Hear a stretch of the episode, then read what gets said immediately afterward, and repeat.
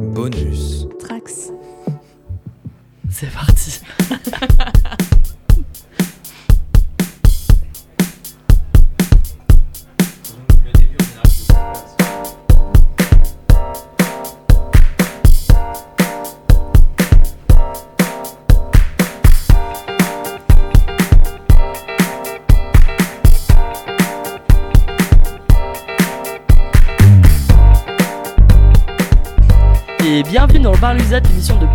diffusée sur Studio F à Blois 91.10. Et euh, salut les filles. Bon, avant de démarrer les hostilités, parce que je vous sens méga chaude, juste pour faire un petit coucou à nos amis de Bonus Tracks, un des podcasteurs de pop culture. Donc salut Bonus Tracks, on vous oublie pas. voilà, depuis le Babylone, on continue notre petit bonhomme de chemin. Donc là, c'est une toute nouvelle équipe, les filles, et on fait cette émission dans l'occasion de la semaine L à Babylone. Est-ce qu'on peut expliquer d'abord ce que c'est la semaine L? Eh ben, c'est une semaine qui est organisée donc sur Babylone Ouais. euh, à l'occasion du 8 mars, qui est donc euh, la journée internationale euh, pour la défense des droits des femmes. Ok, la semaine prochaine.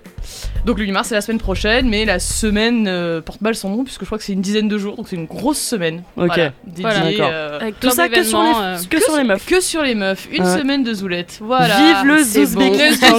Exactement. Sissi représente. Voilà. Donc, nous, on met notre petit grain de sel dans cette semaine, euh, sachant qu'il y a des conférences, il y a du cinéma, il y a du théâtre, euh, la Plein de hologramme. choses, des euh, débats, plein Voilà, de choses. allez sur, euh, sur le site de la mairie de Blois, de Studio F, et vous aurez tout le programme. Exactement. Voilà. Donc, on a bien travaillé notre semaine L. Et ouais. Et c'est pas la première fois Ouais. qu'on intervient Non. pour la semaine L. Alors justement, on va quand même un petit peu se présenter parce que bon, la semaine, l'année dernière, on a quand même aussi euh, mis notre grain de sable pour la semaine L. Mhm. On avait fait une émission sur les femmes guerrières. Et tu étais là. Et j'étais étais là. là. euh, On a eu un- il y avait Diane, il y avait Fred. Et il y avait moi, Célia, parce que je Et- présenter, donc je vais me présenter. Voilà. Donc Célia. Qui est cette douce voix. Délicieuse voix. Et effectivement, comme tu disais, l'année dernière, on a fait une émission sur les femmes guerrières, et il se trouve que cette année, le programme de la Ah. semaine L, c'est sur les femmes guerrières. Donc Du coup, on, était on va refaire la même émission. hein. Voilà, Voilà, ce qui est ça. Bah oui, Alors on va cuter, on va lancer la nouvelle émission. Non, mais comme quoi, on est tellement en avance. C'est ça qui est Ouais. fou, quoi. Boule de cristal. Il y a une faille, c'est Stargate le C'est truc. ça. Donc, Je non, on crois va- que Boule de cristal fait la transition vers. euh, Ah, voilà voilà. L'animatrice, c'est moi Salut les petits loups Donc moi c'est Cristal qui était là la, la dernière fois avec Tout nous à aussi fait. pour parler de la colère. Exactement. Première expérience. Ça t'a plu? Ah oui, Ouais. c'était génial. et tu, et tu- et- et tu rejoues des cartes quoi. Trop bien.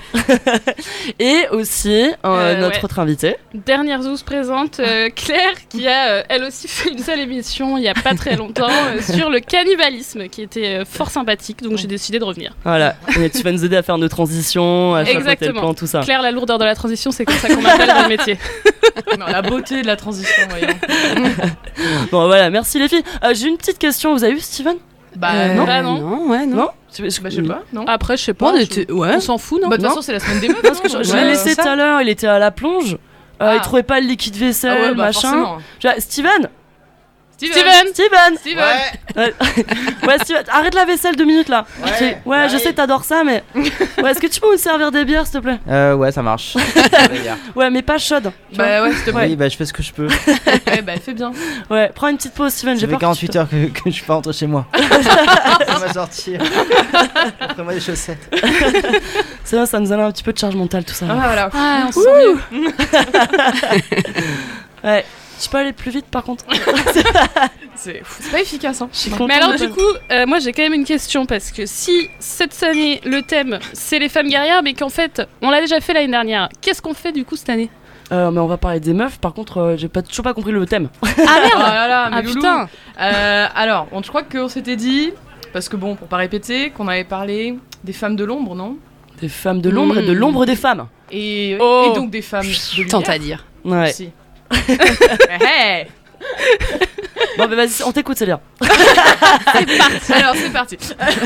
Là, elle est sur son pamphlet de 8 pages. hein. Alors, sachez que pour l'émission, c'est incroyable. On a fait un framapad, il fait 18 pages. Voilà. donc, euh, On le- est super. le livre Soyez prêts en librairie, voilà. aux éditions Prochaine, Dans les Zouzbékistan. meilleures librairies. Exactement. Nouvelle petite maison d'édition fort sympathique, Zouzbékistan, soyez vraiment à la page. Ouais. Non, mais Euh, Steven, t'abuses là. Mais L'ouvre c'est toujours pas bouteille. servi, les Faut vraiment tout lui faire. hein. L'ouvre-bouteille. Attends, Ah, tiens. mais putain. incroyable. Voilà, en fait, c'est ça. On demande un truc à un mec. Voilà. Il faut quand même qu'on fasse le Et boulot. on quoi, c'est ça. attend et Ouais, tout, ouais. c'est terrible, terrible. c'est terrible. Ouais. Raye pas le bar par contre. tu vas le nettoyer après. Merci. Tu vas prendre méga cher pendant deux heures. T'aurais jamais dû accepter de faire juste la technique, toi. jamais, t'as même pas de voix de réponse, c'est horrible. Non, pour nous, il y a trop de boutons. Ah, pour, pour savoir, Steven, il fait la plonge et la réal. Voilà. Voilà. Merci. Merci, Steven. Il est très polyvalent. Multitâche. Et puis, il y a un PC et des boutons, nous, ça passe pas trop notre délire. Ah. Bah, Bah, on commence par un cliché donc sur les meufs qui peuvent pas être euh, techniques et scientifiques. Bah non. Ah, c'est Bah pas mal ça. Ouais. C'est pas mal, ça, comme ouais, entrée, ouais. non Parce que dans les ousses de l'ombre, justement, Bah oui. est-ce qu'il y aurait pas, euh, parmi les femmes les plus invisibilisées, les femmes scientifiques? Euh, moi je dirais que oui. Alors, Je suis alors, pas d'accord avec ma collègue. une Je question. dirais que c'est intelligent. Franchement, quand on te pose la question, euh, cite-moi euh, des femmes scientifiques, moi, il y a que Marie Curie qui me vient. Tu vois. Ah bah oui. Pareil. Voilà. Ouais, Marie bah, je Curie pense qu'on est et sur le même, à euh, l'école, mm. jamais on m'a parlé de femmes scientifiques, tu vois. Mm. T'apprends que des mecs, que Ah des ouais. mecs qui ont sorti des théories, des trucs, des machins. Et le truc qu'on entend souvent c'est bah oui mais c'est parce que bah y en a pas. C'est ça. Donc c'est pour ça qu'on parle tout le temps des mecs, c'est parce qu'il y a pas de parce qu'il femmes. y en a pas. Et ça, c'est pas vrai. et justement, le fait qu'on ne sache pas qu'il y en a alors qu'il y en a, ça, ça a un petit nom, ça s'appelle l'effet Matilda. Ok. Voilà, donc ça c'est le petit point. euh, Voilà, effet Matilda, en fait, c'est euh, c'est une euh, femme, donc en 1993, Margaret Rossiter, qui a décrit donc ce phénomène et qui l'a nommé effet Matilda euh, en hommage à une féministe américaine. euh, qui s'appelait Matilda Jocelyn Cage. Et elle, elle était scientifique, Mathilda?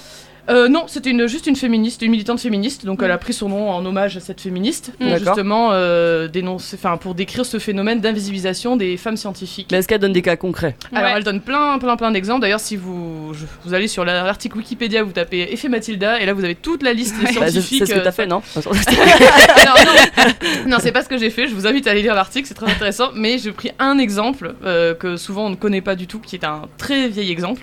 C'est celui de Trotula de Salerne, qui était une femme médecin italienne du XIIe siècle. Ouais. On revient très loin en arrière. Qui euh, était une femme médecin, qui enseignait à l'université, tout ça, qui était très connue, et qui a écrit un ouvrage de référence sur la gynécologie. Et sauf que son traité pendant des siècles a été attribué à des hommes, parce que bah, c'était pas possible qu'une femme enfin, écrit un ouvrage de référence. Ouais. Mhm.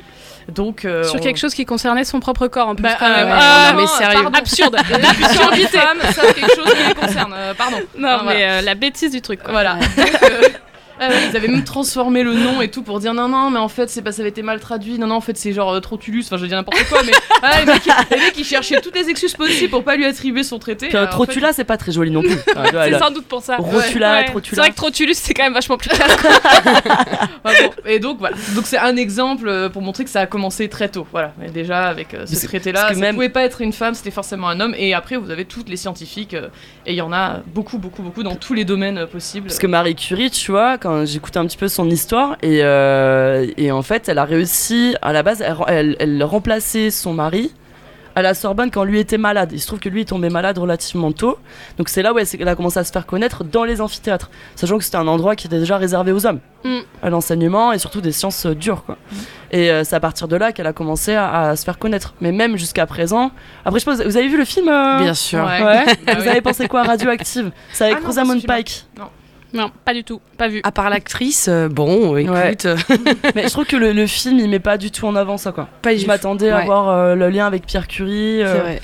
mais euh, vrai, le film il est à chien. Moi j'ai trouvé vraiment. euh, Mais par contre, il y avait une série qui était passée, je crois, je crois que c'était sur France Télévisions euh, il y a un an ou deux, je sais plus, et qui parlait justement de Marie Curie, qui retraçait sa vie, euh, Ouais. Son engagement euh, pendant la guerre, où elle a développé justement le truc des radios euh, sur les soldats pour voir euh, où étaient les blessures, pour opérer de façon plus, bah, plus précise, quoi, pas les charcuter euh, davantage. Et euh, là, c'était vraiment Ouais. intéressant, parce que ça retraçait vraiment tout son parcours. euh, Puis des infirmières sur le front Ouais. également. mm. aussi. Donc c'était un peu plus intéressant, on voyait un peu plus euh, son combat. Ouais. Ouais, parce que ouais. le, le film vraiment tout ce qu'ils ils mettent vraiment l'accent sur le fait qu'elle découvre donc euh, ce, ce bah, c'est quoi c'est le plutonium, l'uranium, je sais. Euh, plus,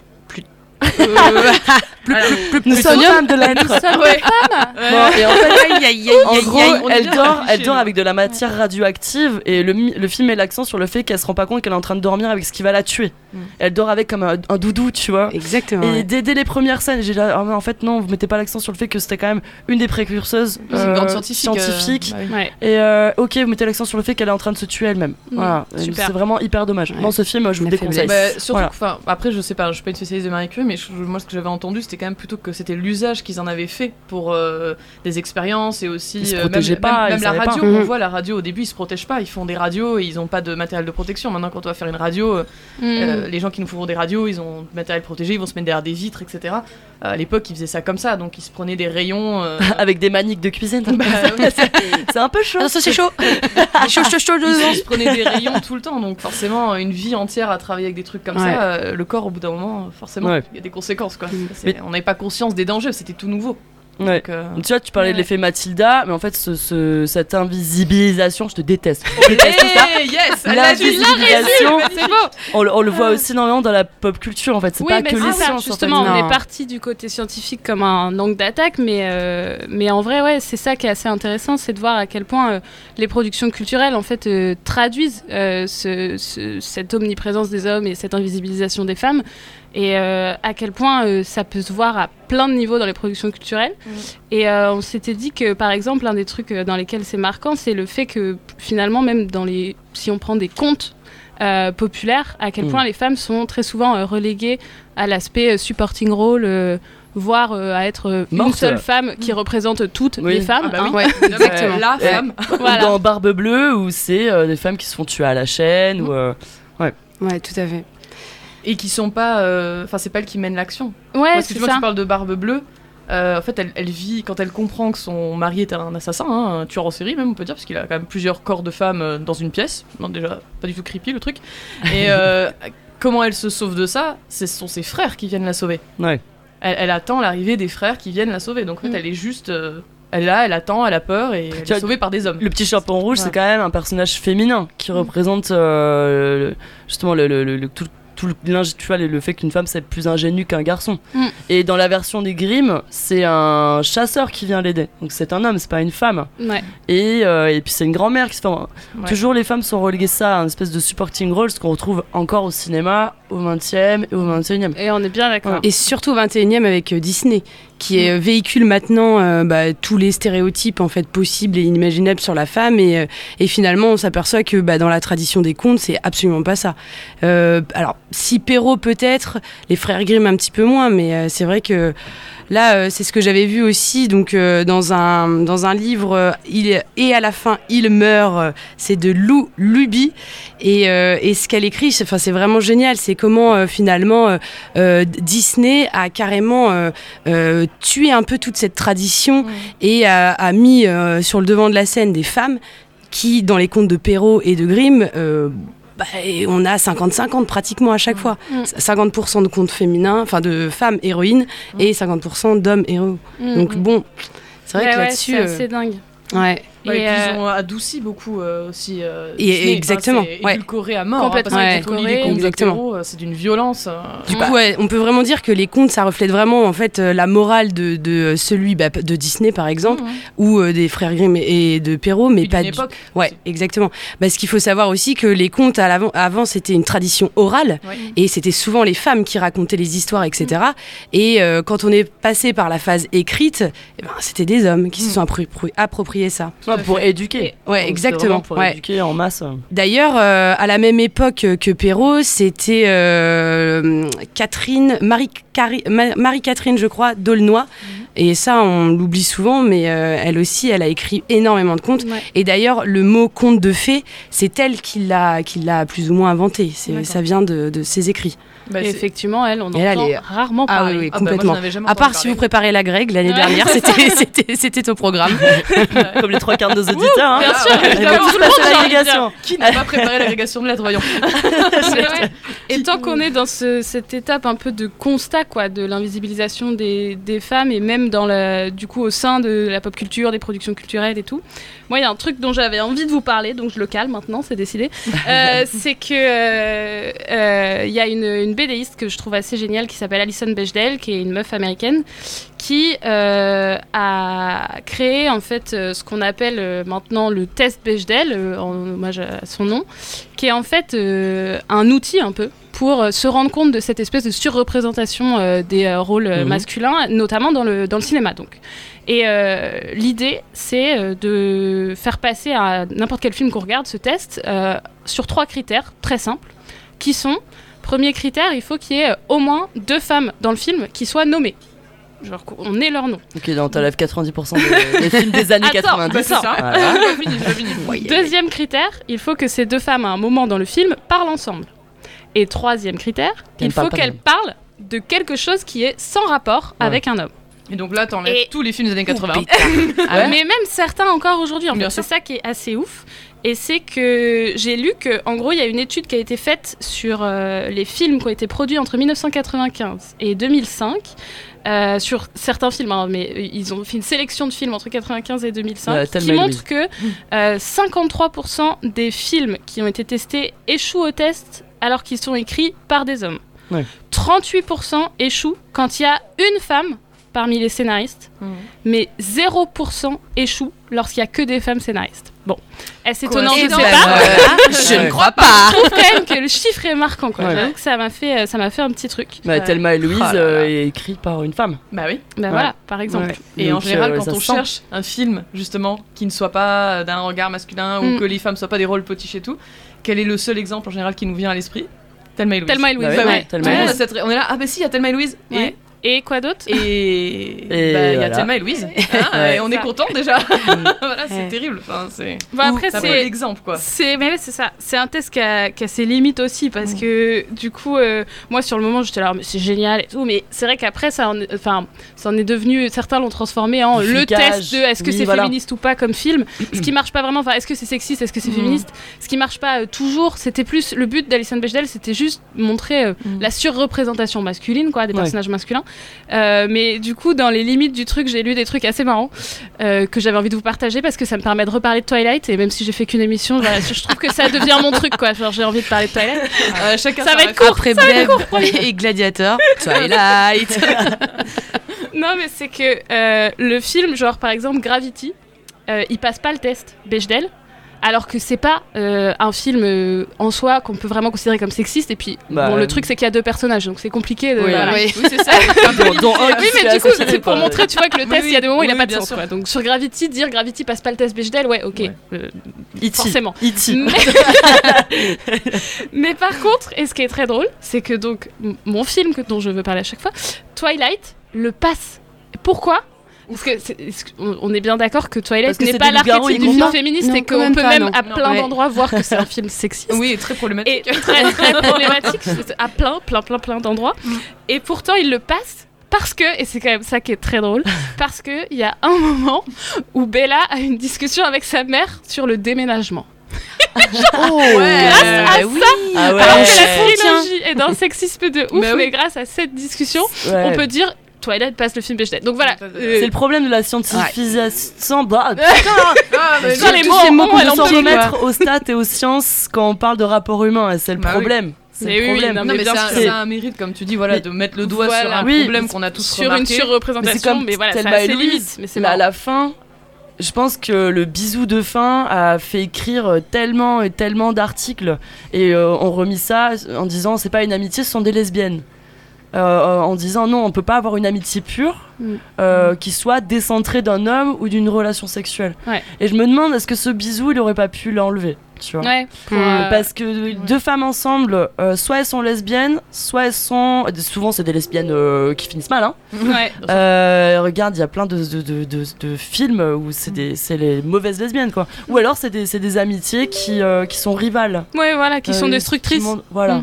Et, euh, et c'est vrai que là, après, on va revenir après pour plus tard, dans notre Ouais. deuxième partie, Ouais. mais les séries qui sortent en- depuis 2010 montrent autre chose. Ouais. On peut avoir une amie euh, une profonde amitié, Mm. sans rivalité et sans désir sexuel. Ouais. Je pense que c'est ce Mm. qui essaie de se développer effectivement depuis, euh, depuis ce début de siècle. Ouais. Enfin, c'est vraiment ça Mm. euh, sur quoi c'est axé effectivement. Ouais.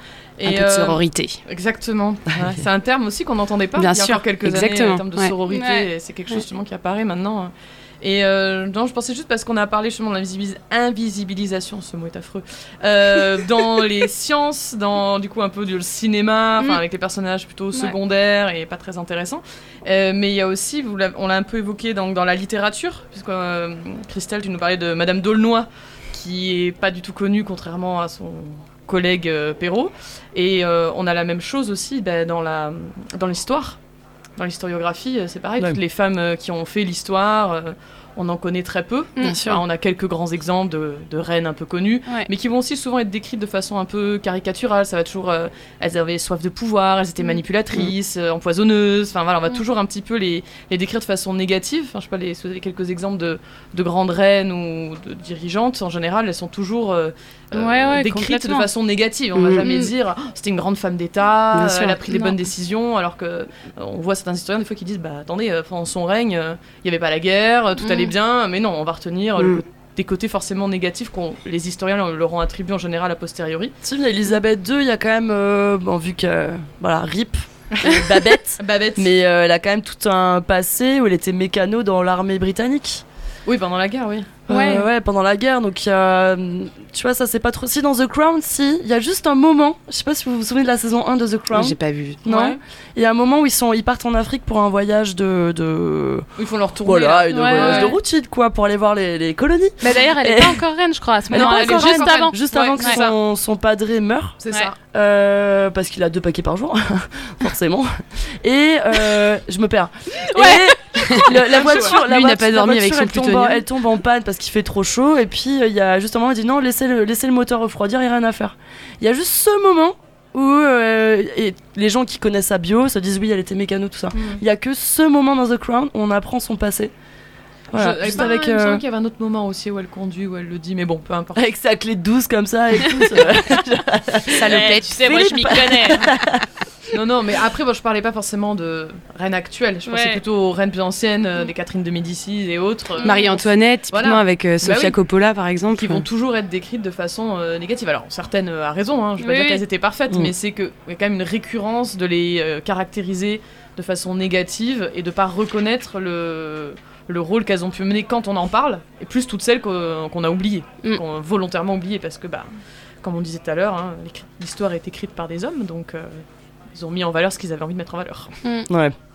Mais justement, on disait tout à l'heure qu'on commence à voir un peu des différences, et je pense que ça peut être euh, sympa maintenant de se demander aussi euh, si la pop culture a un peu un rôle de euh, euh, mettre en valeur et de continuer à faire perdurer euh, des clichés, des stéréotypes sexistes, etc. Elle peut aussi jouer un rôle à l'inverse pour essayer de, je sais pas, de jouer un rôle éducatif ou en tout cas de voilà, transformation des représentations et peut-être euh, essayer de bah, faire sortir ces femmes de l'oubli. Et Ouais. je trouve que ces derniers temps, il y a pas mal de trucs qui se passent, même en pop, en pop culture, pour à la fois remettre un peu en lumière des figures vraiment historiques, euh, oubliées, enfin historiques pas au sens où euh, euh, elles sont forcément toutes euh, connues aujourd'hui, mais plus je veux dire des femmes qui ont existé, qui ont joué un rôle à un moment Ouais. et dont on avait oublié le rôle. Mais même, enfin, je, pense qu'il y a ces deux choses-là. Il y a à la fois remettre, voilà, en lumière ces femmes-là, et en même temps aussi juste remettre en lumière des des femmes qu'on ne voit jamais ailleurs, pas forcément des figures historiques, Mhm. mais euh, par exemple, euh, je sais pas, des femmes euh, au foyer, euh, des femmes mères célibataires, vous voyez ce Mhm. genre de Ouais. choses. Je trouve qu'en ce moment, on voit un peu ces deux choses-là. Mais parce qu'il y, y a- Est-ce que- il y a deux tendances et tout. Pardon, parce que je t'ai coupé. Et en fait, il y a deux tendances. Déjà, euh, ces, ces nouveaux rôles qui commencent à, à percer, ça s'explique avec l'explosion des plateformes. Mm. Déjà, et l'année 2010, c'est l'année Orange is New Black. Euh, les gens s'abonnaient à Netflix pour regarder cette série, hein, Ouais. euh, qui est créée par la showrunneuse euh, Shonda Rhimes, qui a aussi fait Grey's Anatomy, qui est aussi une, euh, bah, une série référence pour notre, même pour notre émission. Et il y a aussi le fait qu'on a une tendance au, bio, au biopic aussi, ou alors au faux biopic. Tu vois, je vois où est-ce que tu vas aller et tout.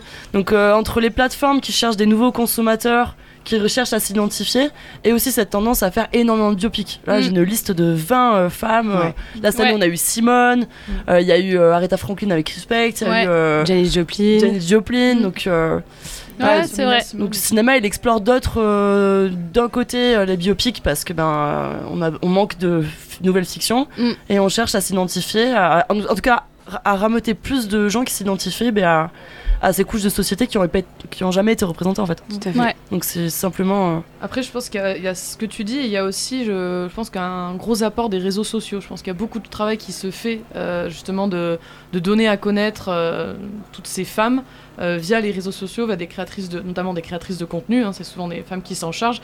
Et il y a énormément de choses euh, sur euh, différents réseaux sociaux, de Alors- vulgarisation, euh, de faire connaître. euh, des Moi, je suis etc. une vieille, donc euh, niveau réseaux sociaux, j'ai pas sur grand chose. MSN. Est-ce que vous pourriez nous donner des petits exemples de, je sais pas, de femmes ou de chaînes qui font ce genre de travail? Parce que moi, Ouais. j'avoue que j'aimerais bien les regarder, mais j'y connais rien. Euh, bah oui, par exemple, il y a Manon Bril, qui est une, une historienne, jeune historienne euh, française, qui fait des vidéos alors sur plein de plein de choses, mais qui a fait notamment des petites vidéos sur. euh, en fait, elle a introduit en disant. euh, euh, alors aujourd'hui, on va voir encore un exemple d'une femme qui s'est fait détruire sa carrière par un homme. Voilà. Ça pose les voilà, bases. Ça pose le ton, ça met le ton direct. Donc c'est assez rigolo et c'est une petite vidéo assez courte. Et voilà, elle prend un exemple d'une femme. Elle dit bah voilà, cette femme, par exemple, elle était artiste, euh, là, là.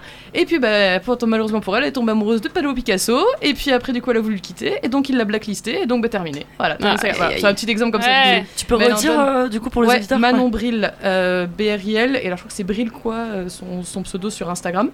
Et euh, elle est- je crois qu'elle a aussi une chaîne YouTube. Ouais. Est-ce que c'est elle qui a fait une émission aussi sur les, euh, les archéologues C'est possible, je sais plus. Parce que ça, pas- c'était très intéressant. Alors, je sais, je me souviens plus le, du nom de cette nana qui a une chaîne YouTube aussi sur euh, Mais il y en a l'histoire. plein. hein. Et euh, c'est génial parce qu'elle expliquait aussi que bah, les archéologues, qui est un monde euh, très masculin, euh, bah, du coup, euh, ils s'arrangeaient pour quand ils faisaient des découvertes. Enfin, je sais pas si c'est euh, aussi vicieux que ça, mais euh, du moins pour. Du moins pour euh, voilà pour euh, bah, quand on quand on inspecte une tombe Mm. et ben on a on associe en fait euh, tel collier à, à telle euh, à telle femme ou tel homme. Enfin voilà il y a, il y a quand même des, des caractéristiques. Et en gros il expliquait que souvent les chefs euh, étaient enfin c'était attribué quand on a voyé un squelette le chef de la tribu par exemple ou le chef du village c'était un homme. Or il s'avère que on a découvert que c'était beaucoup c'était oui. parfois des femmes. Mais il y avait un exemple comme ça, je crois que c'est avec une euh, femme viking justement. Ils avaient ouvert une tombe euh, d'un du coup d'un chef viking. Mm. Et, euh, et, et donc ils étaient persuadés, donc ils, voient qu'il y a plein d'armes, de choses, donc ils disent bah ok ça c'est la tombe d'un chef, ouais forcément. les Et donc- attributs Et donc si c'est un ouais. chef, c'est forcément un homme. Tout à fait Et sauf qu'en fait, bah, c'est pas du tout le squelette d'un homme, parce que bah, quand on est archéologue, on sait différencier un squelette d'un homme de squelette d'une femme. hein. Donc euh, ils ont quand même euh, maintenu le mensonge pendant un certain temps, et jusqu'à ce que. Ils ont rajouté une barbe non, sur le squelette. Regardez. euh, qui paraît tellement improbable. le poil ça paraît tellement improbable. Et en Ouais. fait, après, ils ont examiné, ils ont dit bah c'est pas du tout un homme, en fait, c'est un squelette de femme. Donc c'était une femme qui était euh, chef, parce que bah, chez les Vikings, les femmes pouvaient être chefs. Donc, euh, et donc effectivement, elle était enterrée avec tous les attributs du chef, puisqu'elle était chef. Donc euh, Mm. ça, c'est des biais, c'est ce qu'on appelle les biais sexistes, hein, qui a aussi, euh, qui a eu beaucoup en archéologie. Ouais. euh, Ouais. parce que justement, l'archéologie pendant longtemps était menée que par des hommes, euh, notamment au début de l'archéologie, et donc ont tout interprété euh, des anciennes, des cultures préhistoriques et autres. euh, euh, comme ça, que c'était forcément des hommes et pas des femmes. Voilà. Comme Ouais. le cliché qu'on a toujours euh, des hommes préhistoriques. Les hommes préhistoriques qui vont à la chasse et les femmes qui restent dans la caverne à Bah oui. les enfants. Bon, maintenant, c'est un, quand même un petit peu remis Ah, en moi, cause. si quand j'avais le choix maintenant, je resterais dans la caverne perso. Il fait trop froid quoi. Oh. ouais mais il fait trop noir aussi Putain, mais quoi Louise, tu détruis toute la lutte en disant Merci, ça. merci. Ouais, attends, quand t'as la flemme, t'as la flemme quoi. Ça- ça- Et euh, ouais, non, je, parlais, bah, sur les réseaux sociaux, enfin, il y, en a plein. hein, euh, vous avez aussi un. Il y a une chaîne euh, sur Instagram qui s'appelle String Theory, qui est un média qui vulgarise les sciences. Et là, en ce moment, ils font une espèce de, de collab avec euh, Athéna Sol, qui est une prof de français, donc qui en général parle plutôt de la langue française, etc. Et là. Là, elle est marrante elle. Ouais, Ouais, ouais, ouais, elle est ah très ouais, fun. vraiment. Elle est Ouais. très fun et elle- on apprend plein de choses. Donc et... String Theory et Athéna Sol. Voilà, ils ont fait une collab et ils ont fait des, justement une collab sur les, ils font des vidéos sur les femmes scientifiques, Ok. justement. Donc ce qui permet de les Theory. donner un peu à connaître. Ouais. Et euh, sinon, bah, vous avez, euh, enfin, il y a, y a plein de chaînes YouTube. Voilà, je vous invite à, Ouais. à vous perdre un peu sur YouTube. Mais après, ce qui est bien, c'est que vous commencez à, à vous abonner à un truc en lien avec ça, ça va vous en proposer d'autres. Donc Ouais. vous allez voir qu'il Ouais. y, a de quoi faire. Merci YouTube et ses Tu vas me rajeunir, Célia, merci. Il y, a, il y a Merci. plein plein de choses. Moi, je suis euh, encore sur Facebook, tu sais. sur le. Facebook.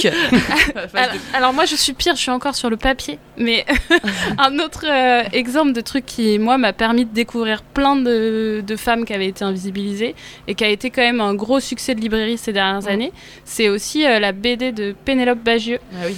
qu'on connaît quand même pour beaucoup, qui s'appelle donc Culottée et qui est très chouette parce qu'elle adapte en quelques planches euh, Mm. la vie de plein de femmes euh, qui ont été euh, oubliées dans l'histoire.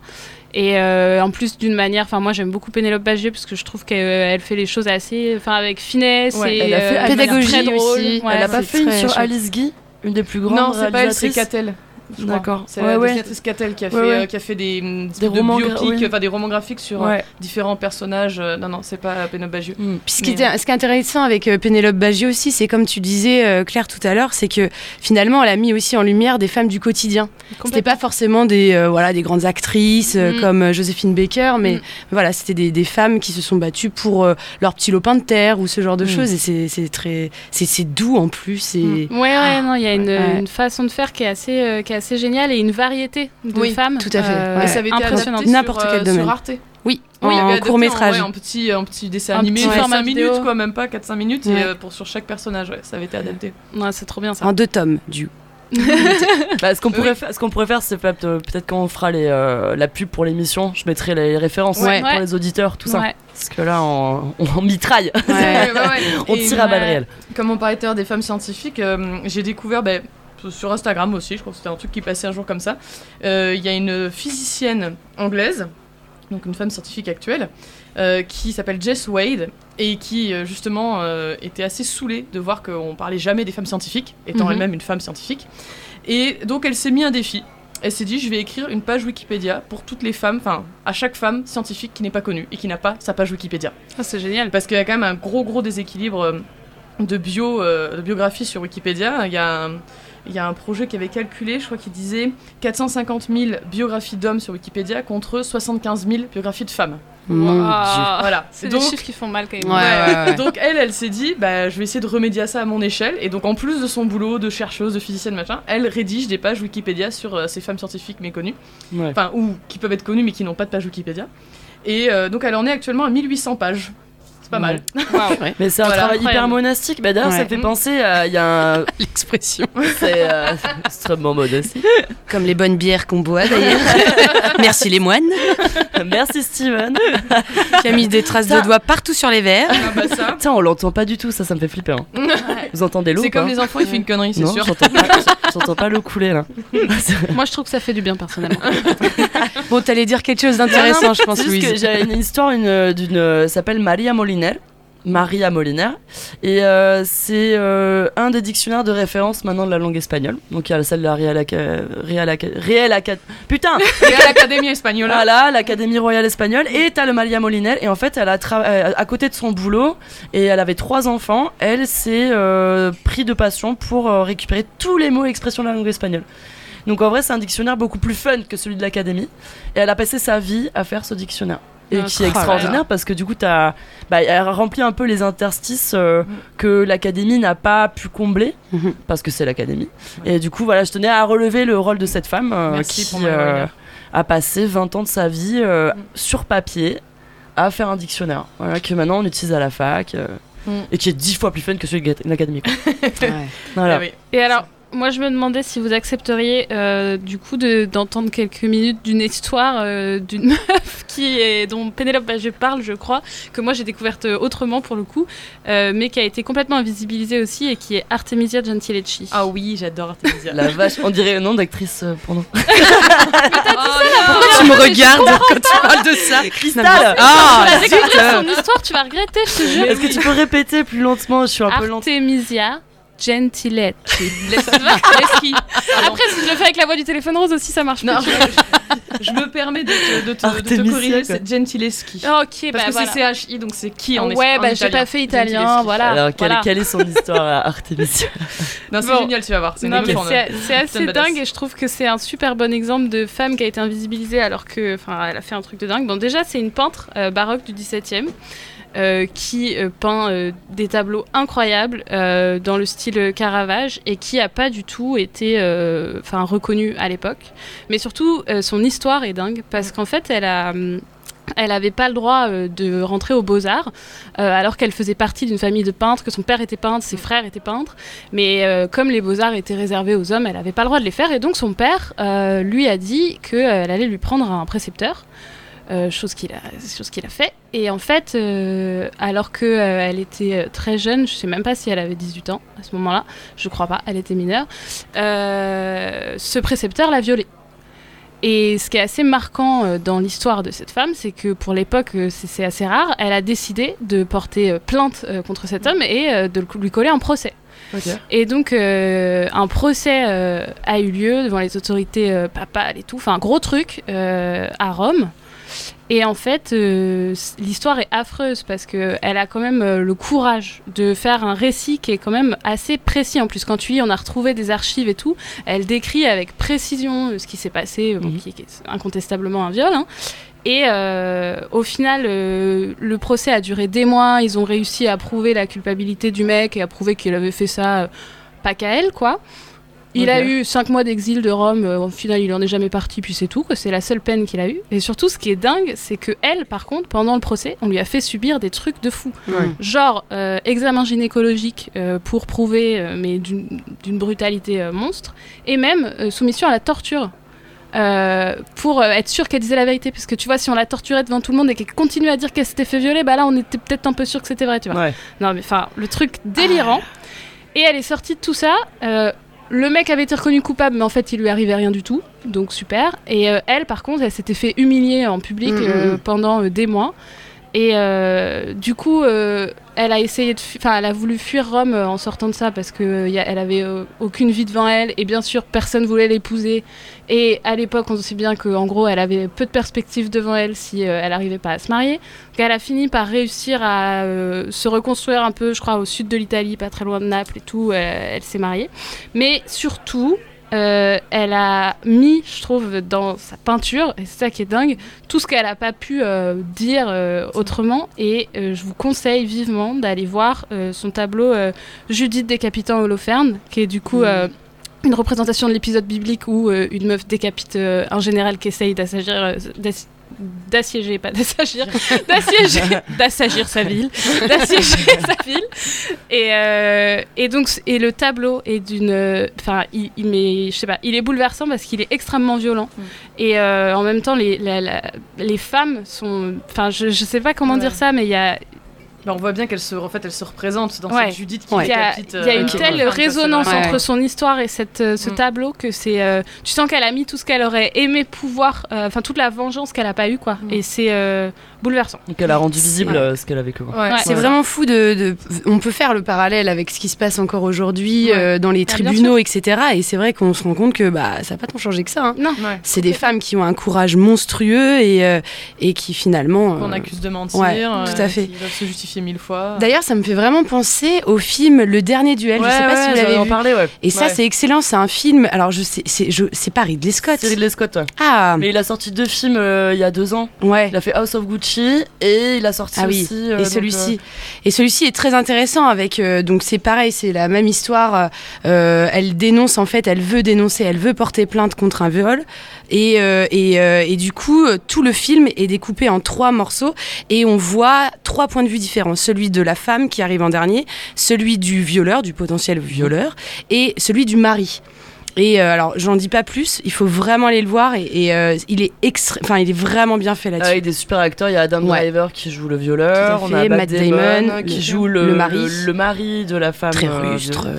Et, euh, et euh, J'ai perdu le nom de ah, l'actrice. Je l'adore, je l'adore Ouais, parce qu'elle elle joue, est joue vraiment Villanelle, excellente. Elle joue Villanelle dans euh, Killing Eve. Euh, l'extraordinaire. Je si tu retrouves son nom, attends, parce que. Le dernier duel, vous avez dit? Ouais, le dernier duel, de ouais, Ridley tout Scott. à fait. Et t'as les trois points de vue et le viol, il est pas du tout filmé de la même manière. Exactement, puisqu'on a les points de vue. Et ça, se- le, le- le- ça se termine un petit peu comme ça, où finalement, ça va être euh, Dieu qui va décider si oui ou non elle ment. Et euh, le dernier duel, elle, elle est. euh, donc, il y a les, les, le mari et le potentiel violeur qui s'affrontent, et elle est sur un bûcher. Mm. Et donc, Oh là là, si. S'il perd, euh, voilà. Elle brûle hein. directement. En l'immole, quoi. Donc on est vraiment un petit peu dans. Donc ça se passe au Moyen Âge, hein, je pense. Je sais plus. euh, D'ailleurs, c'est le dernier duel. Voilà le dernier Ça duel. s'appelle comme ça. ouais. C'est le dernier duel en duel. Enfin, un duel, c'est ça Ouais, au niveau de la Euh, justice, enfin c'est ça. ça. Normalement, ça se faisait euh, comme ça. C'est ouais, donc On on, est dans un vide juridique, ok, on va se bagarrer, tu vois. Ouais. Bon, après, on a eu duel et pistolet, hein, Mhm. qui ont Oui, duré jusqu'au c'est 19ème. vrai, euh, c'est vrai. Donc l'actrice, c'est Jodie Comer, Voilà, Jodie Comer. Excellent. Mm. Blonde, quand incroyable. même. Mm. Qui joue Villanelle dans Killing Eve. Blonde incroyable. Ah, tu sais, j'ai une petite anecdote un peu de ouf parce que tu parlais oui, des tests gynécologiques qu'on fait Mm. aux femmes euh, et ça on les faisait aussi en Espagne sous l'Inquisition tout ça. Mhm. Mais est-ce que vous avez déjà entendu, entendu parler de Jeanne la Papesse? C'est un pote qui m'a raconté ça, un pote Ça historien. quelque chose, mais- Et en fait, c'est la seule femme pape euh, qui a existé. Et ils se sont Mais rendus compte euh, en lui faisant un test. hein, ils cherchaient des testicules et ils les avaient pas. Voilà. En fait, ils avaient des doutes sur le fait que ce soit un homme. Et donc, depuis, le pape, quand il prend ses fonctions, on lui palpe euh, les Les organes pour voir si c'est une femme ou un homme. Donc, Ah, Jeanne la papesse, vous irez voir la page Mais Wikipédia. alors, par contre, la meuf est restée longtemps. C'est génial. Ouais. Ça me fait penser à une autre histoire justement d'une d'une femme qui, euh, qui s'est fait passer pour un homme pour euh, être médecin. Et alors que c'était une Mais- anglaise. Et je sais plus Ah. comment elle s'appelle, enfin comment quel était le nom par lequel elle était connue. Et donc elle est devenue médecin, tout ça, et puis elle est devenue médecin pour, euh, pour l'armée, et, enfin une grande carrière, euh, enfin vraiment un médecin reconnu et tout ça. Et c'est en fait le jour où il, elle est mort que euh, bah, que bah, qu'ils ont découvert qu'en fait c'était pas un homme mais une femme. Ah. Et en fait, toute sa vie, euh, tout le monde a cru que c'était un homme, et c'est au moment de sa mort. Et donc, ce, que- bah, ce qui est affreux, c'est que quand ça s'est su que c'était une femme, on lui a enlevé ses titres, enfin évidemment, Mm. parce qu'elle pouvait pas mériter tout ce qu'elle avait fait, alors que, sous prétexte que c'était une femme, mais euh, c'était un des noms les plus connus, et en fait, voilà, c'était. Pénélope. Bagieux aussi en parle euh, Ouais. d'une gynécologue, euh, d'une sage-femme. Mm. Avant, c'était une, euh, c'était un métier qui était pratiqué par les hommes et, euh, et donc forcément, les femmes avaient beaucoup plus de difficultés à s'ouvrir et à discuter avec ces hommes-là. Et elle s'est fait passer pour un homme. Alors, je, je crois que c'est anti, j'allais dire Antigone, pas du tout, mais bah, faudrait revoir. Mais dans le premier tome des culottés, elle en parle. Ouais, dans l'Antiquité. J'adore parce qu'on donne plein d'histoires. Il n'y a pas de nom. Débrouillez-vous, débrouillez-vous. Ouais, faites des recherches, merde. Non, et juste pour. euh, Enfin, peut-être pour terminer sur ça, je sais pas si. euh, peut-être d'autres- non, il y a plein d'exemples, il y, en a- il y en a beaucoup, beaucoup. Ouais. Donc, je termine juste. euh, Après, vous- j'appelle Steven, bah, le temps qu'ils mettent. euh, je vais pas me lever pour aller battre la Ouais, musique. non, t'as raison. non. C'est bon, Ça va aller, hein. Il est- derrière le bar, il peut s'en occuper.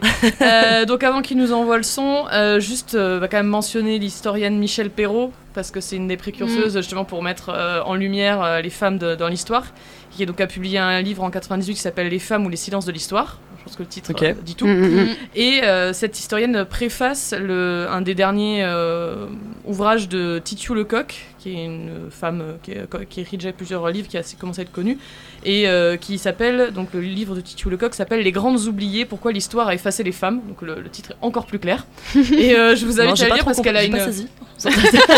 Elle a, très elle a complet. vraiment une, une écriture euh, très fluide, très pas du tout académique, très claire. Donc c'est vraiment à la, à la portée de tout le monde et c'est très intéressant de voir justement un peu les raisons de cet oubli avec des exemples aussi. Et c'est quelque chose de récent, ça a été publié en 2021. Et juste aussi vous donner le nom de matrimoine qui commence à apparaître aussi. On a parlé euh, tout à l'heure de mots qui, de sororité, Sororité, de nouveaux mots comme ça qui apparaissait dans notre vocabulaire. Et, Et le, donc, poit- le- poitrimoine aussi. Eh, merci tonton. Ah c'est vraiment ça. Bigard. Super, super. Merci. Donc non, voilà, matrimoine, pour compenser justement le côté patrimoine qui euh, de Free Religion que bah, ce qui nous a été euh, légué par nos pères et pour mettre en valeur justement ce qui nous a été légué par nos mères, donc par les femmes. Et donc il y a une association qui s'appelle Hommes-Femmes Île-de-France qui a créé les Journées du matrimoine en 2015 Très bien. et qui est une association qui est toujours active et qui fait plein de plein d'activités en Île-de-France autour de ça. Ok. Voilà. Trop joli quoi. Ouais. J'adore. Voilà, matrimoine. Steven Ouais. Oh Ouais. Ouais. Ouais, t'as t'as les mains occupées ou pas là? Bah oui. bah, bah tu peux les sécher Ok. Ouais, tu, tu peux m'envoyer. Tu vois le vinyle qui est sur ta, ta droite là? Euh, ouais. L'autre droite, L'autre droite, Steven, c'est pas possible ça. Ok. Ouais, tu peux envoyer ouais, WhatsApp s'il te plaît? Tu sais là. Ça marche. Ouais, de Four Non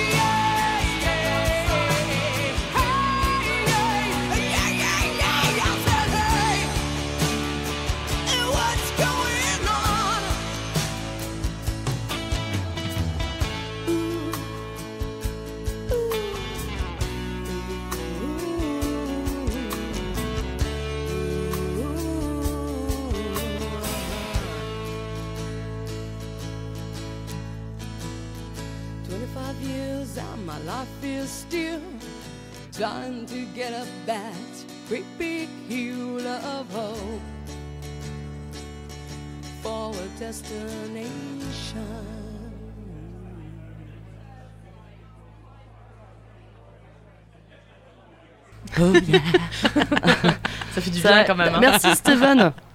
Tu peux, tu peux repartir. Ok, ça marche. On te sonnera la prochaine fois. c'est ça qu'on aurait dû prendre. Mais oui. mais oui. Ah, on va y prendre goût à chaque émission. Ah, là, arrêtez, là. C'est temporaire, c'est temporaire. Vous m'avez sonné. On va se faire clasher la prochaine émission. Ah. Ouais. Les meufs, c'est terminé. Là. Ah, tous les hein. masculinistes, toi là, putain, et vive Johnny Depp et tout. Pétard. Alors là, on a une nouvelle règle de transition. C'est clair ça fait trois semaines que je la prépare.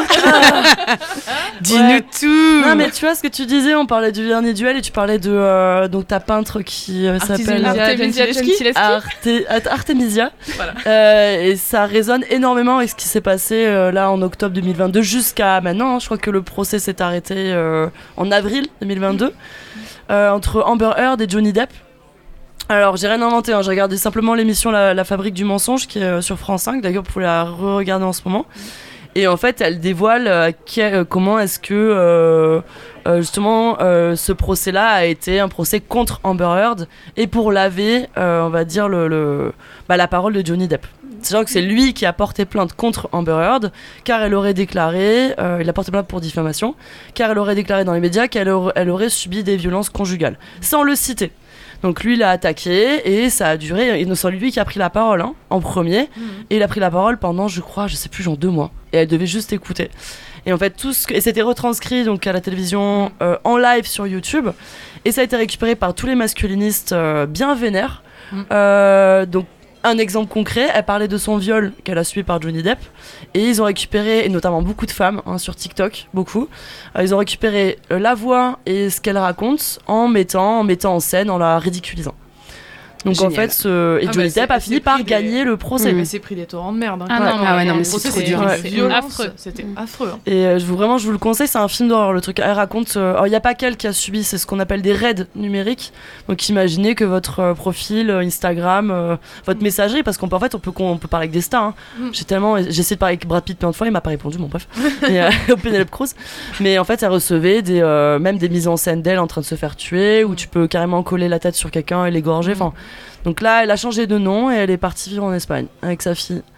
Donc euh, et il y a, il y a un passage. Ça c'est, je sais pas si vous avez suivi au même moment que moi, mais j'avais vraiment du mal à me, à comprendre qu'est-ce qui se passait pendant le, Ouais, pendant le procès. pareil. Et ça, il Ah ouais, explique hyper bien. super dur. Parce qu'en fait, il récupérait les vidéos et il les découpait Bah oui. C'est ça. pour faire dire euh, ce que les masculinistes voulaient entendre. Mhm. Et il y a la fameuse histoire où Johnny Depp raconte qu'il a retrouvé du caca dans son lit. Et euh, ils ont transformé euh, le hashtag MeToo que tout le monde connaît en MePoo. Donc pour vous dire à quel point euh, ils ont réussi à renverser la balance. Mm. Et en Europe, il n'y a pas eu trop de... Le problème c'est que nous, on était... nos journalistes s'informaient à partir de ces vidéos masculinistes. Ouais. Et donc, en fait, comme les médias, les grands médias ne sont pas apparés du cas, c'est les petits médias, en tout cas les journalistes de bas étage, qui sont en- en- emparés euh, de- du procès, qui l'ont transformé, et en partie ont fait gagner Johnny Depp. Ouais, et puis il y avait bon. toute. euh, moi, ce qui m'avait choqué, je me souviens, c'est quand on voyait justement les images quand il sortait du tribunal et que elle, elle se faisait huer, insulter. Mhm. Enfin, il y avait personne pour la soutenir. Et, Et lui, lui, il avait ses sortait, fans. Euh, tous ces fans Oh, avec les Johnny on- Sa Johnny, carrière. Ouais. Enfin, c'était Ouais. vraiment. euh, c'était Ouais, des ouais. fans En tout cas, c'est là, fanatiques, quoi, ouais. dans le sens fan, vraiment de fanatiques euh, et pas du tout prêts à Mm. entendre que leur Non. idole avait, Puis tu sens, pu, je trouve, euh, dans le, le truc qu'a raconté Louise sur le, le retournement là, du hashtag euh, MeToo Ouais. en MePoo, là, tu sens en fait derrière, Ah, mais effectivement, toute une espèce Ouais. de vengeance Ah, bah, de. Tout à fait. avec euh, votre génération MeToo, là, Ouais. euh, vous avez Ouais. mis à mal la masculinité, euh, vous nous avez brisé, donc euh, maintenant on va, c'est- ça suffit les conneries, puis euh, Ouais. tu vois, enfin c'est horrible la haine qu'il y a derrière Bah, et l'espèce de. cette espèce de retour, c'est ce qu'on appelle ouais. des backlash dans le Oui. jargon féministe. C'est justement il y, a, à fait. il y a des avancées comme ça un peu féministes. À chaque et vague fois, à chaque- féministe, voilà, il y a ouais, un tout à fait. retour, un Ouais. backlash qu'on se prend dans la gueule et et je Mm. sais plus qui. euh, Bah, elle quel en a bien féministe fait les disait, euh, bah, nous serons le backlash.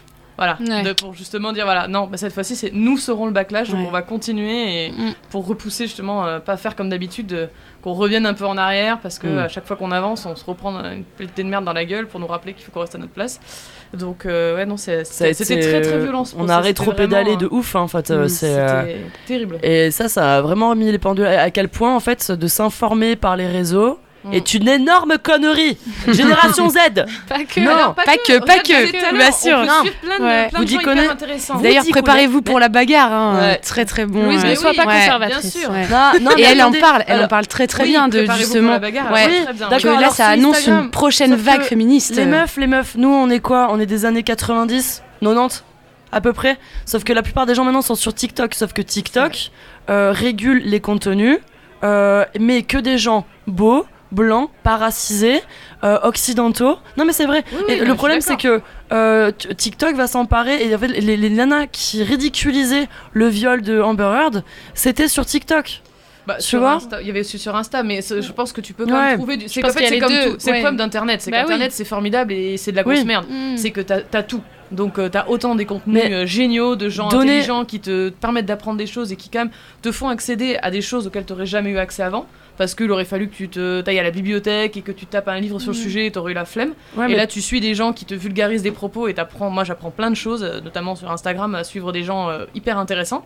Euh, mais tu peux aussi, effectivement, si tu suis que des gens qui disent de la merde, ben écoutez que de la merde. oui, mais, t'as des gens qui relaient de la merde. Mais bien sûr, C'est ça, le problème. mais bien sûr, mais t'as des gens qui relaient des choses bien. Mais même Mais moi, voilà, j'ai commencé en fait, à douter. Tu vois, l'histoire du aussi, il y a l'histoire du maquillage. J'ai même un collègue qui m'a dit Non, mais t'as vu, elle a menti sur le maquillage parce que le maquillage n'était pas encore sorti. nan. J'étais là.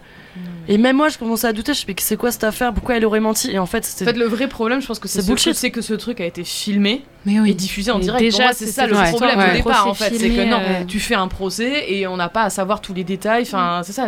Là, du coup, les, les- on se retrouve spectateur, juge, parti. Ah c'est n'importe quoi. ça on juge Johnny Depp, un Bah ouais, acteur. bah oui, hyper charismatique. Euh, ah ouais. c'était, que- euh, c'était le sex symbole de ma jeunesse. Je me souviens, amoureuse de Johnny Depp. Les, gens qui disaient Oui, c'est une actrice, elle peut mentir. Mais putain, mais Johnny Depp. Mais, C'est mais un- ouais, c'est C'est clair. un acteur Ouais. professionnel, le gars. Ouais. Parlons-en de sa Oui, mais les femmes, filmographie, c'est quoi. dans leur nature, c'est bien connu. Bah oui, enfin, on est toutes des manipulatrices en puissance. On y revient. Des savez. On y empoisonneuses. revient. Mais oui. Non, non, et alors par contre, ce que j'avais trouvé, juste euh, pour terminer peut-être sur ce procès, j'avais trouvé ça très ironique, genre presque drôle, mais le sujet étant tellement pas drôle, j'ai pas envie de dire drôle, mais vraiment très ironique, c'est que, je sais pas si vous avez entendu, mais il y avait des, des soutiens de, de Johnny Depp qui, a, qui ont réussi à accéder à des dossiers qui ont été déclassifiés ou je sais pas quoi, parce que justement ils cherchaient à innocenter à tout prix leur idole, Ouais. et en fait ce qu'ils ont trouvé l'incriminait. Sauf que c'était après le procès, enfin je crois que ça n'a pas pu servir au procès, mais c'était quand même extrêmement drôle. C'est que Ouais, les gars sont allés chercher des documents impossibles à trouver pour justement le, le- le- voilà l'innocenter et en fait ils ont trouvé des choses qui allaient dans le sens de ce que Genre, disait genre quoi. T'as un Ouais. exemple? Non, j'ai plus d'exemples parce que j'avoue j'ai un peu suivi ça de loin parce que je trouvais ça vraiment trop violent, mais j'avais entendu ce truc là où justement euh, un Non, truc mais- où il disait elle ment et en fait les documents qu'il trouvait Mais bien qu'elle affreux. mentait pas Ouais, et ouais, tu te dis ouais. en fait là les gars vous pouvez plus rien dire en fait c'est vous qui êtes allés chercher ces Mais vous documents vous rendez et vous compte. Quand C'est après, terrible. ils ont, ils ont. Le problème, c'est que là, il y a même les masculinistes qui ont inventé ce qu'on appelle des bots. Il y a eu 70 000 comptes créés Mm. juste pour relayer le, par exemple, Ouais. hashtag MeToo. Mm. Euh, Mipou, pardon. Ouais. Mipou, Mipou, Mipou. Et genre, Mipou. Mm. Euh, donc en fait, ça, ça, ça donne une, une- ça donne une dimension extrêmement politique, Bien sûr. euh, limite euh, démocratique au truc. Sauf que le jury a été a eu peur des raids numériques. Oui, mais C'est ça, le problème, Bah ça oui, donne du. Mais pouvoir. c'est le problème de filmer ce procès en fait. C'est Mais ça, bien sûr. qu'il a été retranscrit en direct, euh, enfin retransmis de en direct. spectacularisation Ouais, du truc exactement. là, c'est c'est une C'est c'est ça catastrophe. qui est le problème en fait. Mm. Mais ce que tu dis là, les raids contre, euh, par exemple cette actrice, c'est quelque chose que subissent quasiment toutes les femmes qui sont sur internet, qui sont euh, qui ou animent des chaînes Oui, YouTube, les écologistes, euh, les, les femmes la, politiques, la journaliste euh, de Europe les, 1, là. Ça les, journalistes, les hum, comment s'appelle, les gameuses aussi. Il y a une gameuse il y a pas très très longtemps, je, je suis désolée, j'ai pas retenu son nom, euh, qui justement euh, a- avait dit qu'elle se faisait harceler. euh, parce que bah, juste elle était une gameuse quoi. Et donc, Attends. elle se streamait, elle faisait des streamings et machin, et que d'autres euh, gamers du coup ont par euh, solidarité et ça faut quand même le souligner c'est aussi comme ça que ça qu'on gagnera hein, euh, on dit bah euh, voilà toute personne qui se fait bannir de sa chaîne à elle parce qu'il a fait ça je le bannis aussi de ma chaîne voilà, et il y en a comme ça qui justement essaient d'instaurer des, des climats un peu plus safe en disant bah, ce type de propos, c'est ban direct. Voilà, Mhm. c'est dehors, ça reste pas, ça reste- je veux pas de Mhm. ça comme personne qui me suit. Et il y a, il y a aussi des mecs qui prennent ça en compte et qui font attention à ça. Mais toute femme, il y avait eu un, un reportage sur euh, Arte, d'ailleurs encore Arte, merci Arte, euh, sur, euh, sur ça justement, sur toutes les, tout ce que subissaient les femmes qui apparaissaient sur internet. Il y avait pas mal de témoignages de journalistes, de femmes politiques, euh, de créatrices de contenu, etc., qui expliquaient justement toutes ces attaques numériques qu'elles subissaient.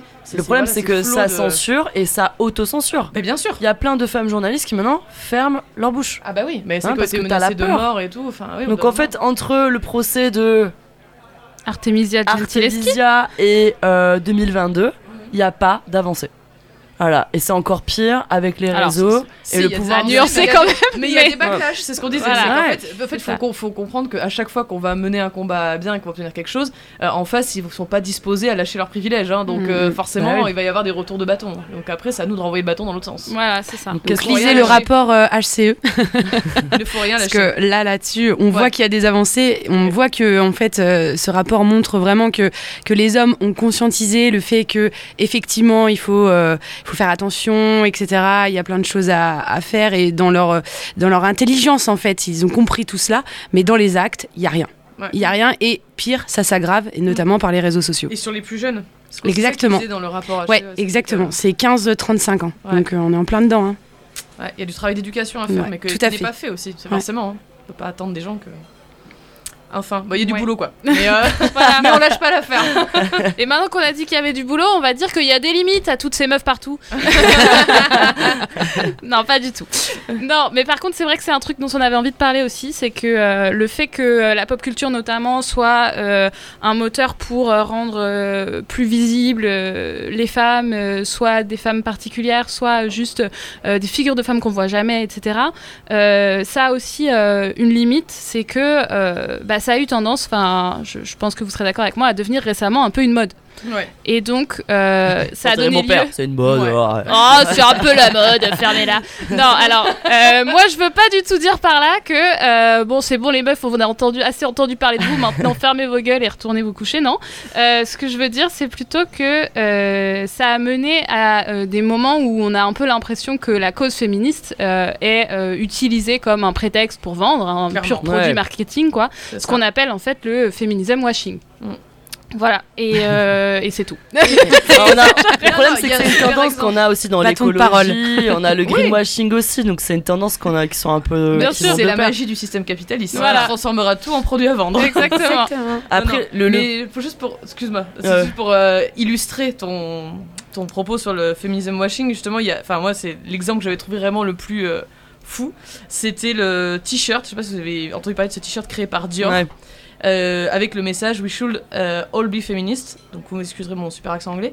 Euh, de donc de la créatrice de Dior qui est donc Maria Grazia Chiuri et qui en fait ce, ce- cette phrase en anglais est le titre du livre d'une féministe nigériane très connue et je crois Ouais. Claire que tu prononces bien mieux que moi son nom. oui, qui s'appelle Chimamanda Ngozi Adichie. Merci Et beaucoup. qui euh, voilà, avait fait en fait une conférence au départ TEDx qui s'appelait euh, We Should All Be Feminists et euh, ça a été traduit euh, ensuite, enfin transformé en, en Mm. livre. C'est un grand succès euh, international. Mm, mm. Et du coup, euh, moi j'apprends euh, aujourd'hui qu'en fait euh, on en a fait un t-shirt. Ah, Super ouais, un t-shirt, un t-shirt qui doit être vendu genre 300 euros, un truc comme ça, hein, parce que évidemment c'est un t-shirt dur. Donc c'est juste un Avec- t-shirt blanc, tout bête, avec écrit en noir euh, le titre du livre. Ouais. Alors j'avais vu une petite interview, enfin un petit truc là-dessus, et donc euh, la créatrice a évidemment demandé son autorisation à la l'écrivaine. à l'écrivaine nigériane hein, pour utiliser euh, le titre de son, de son ouvrage.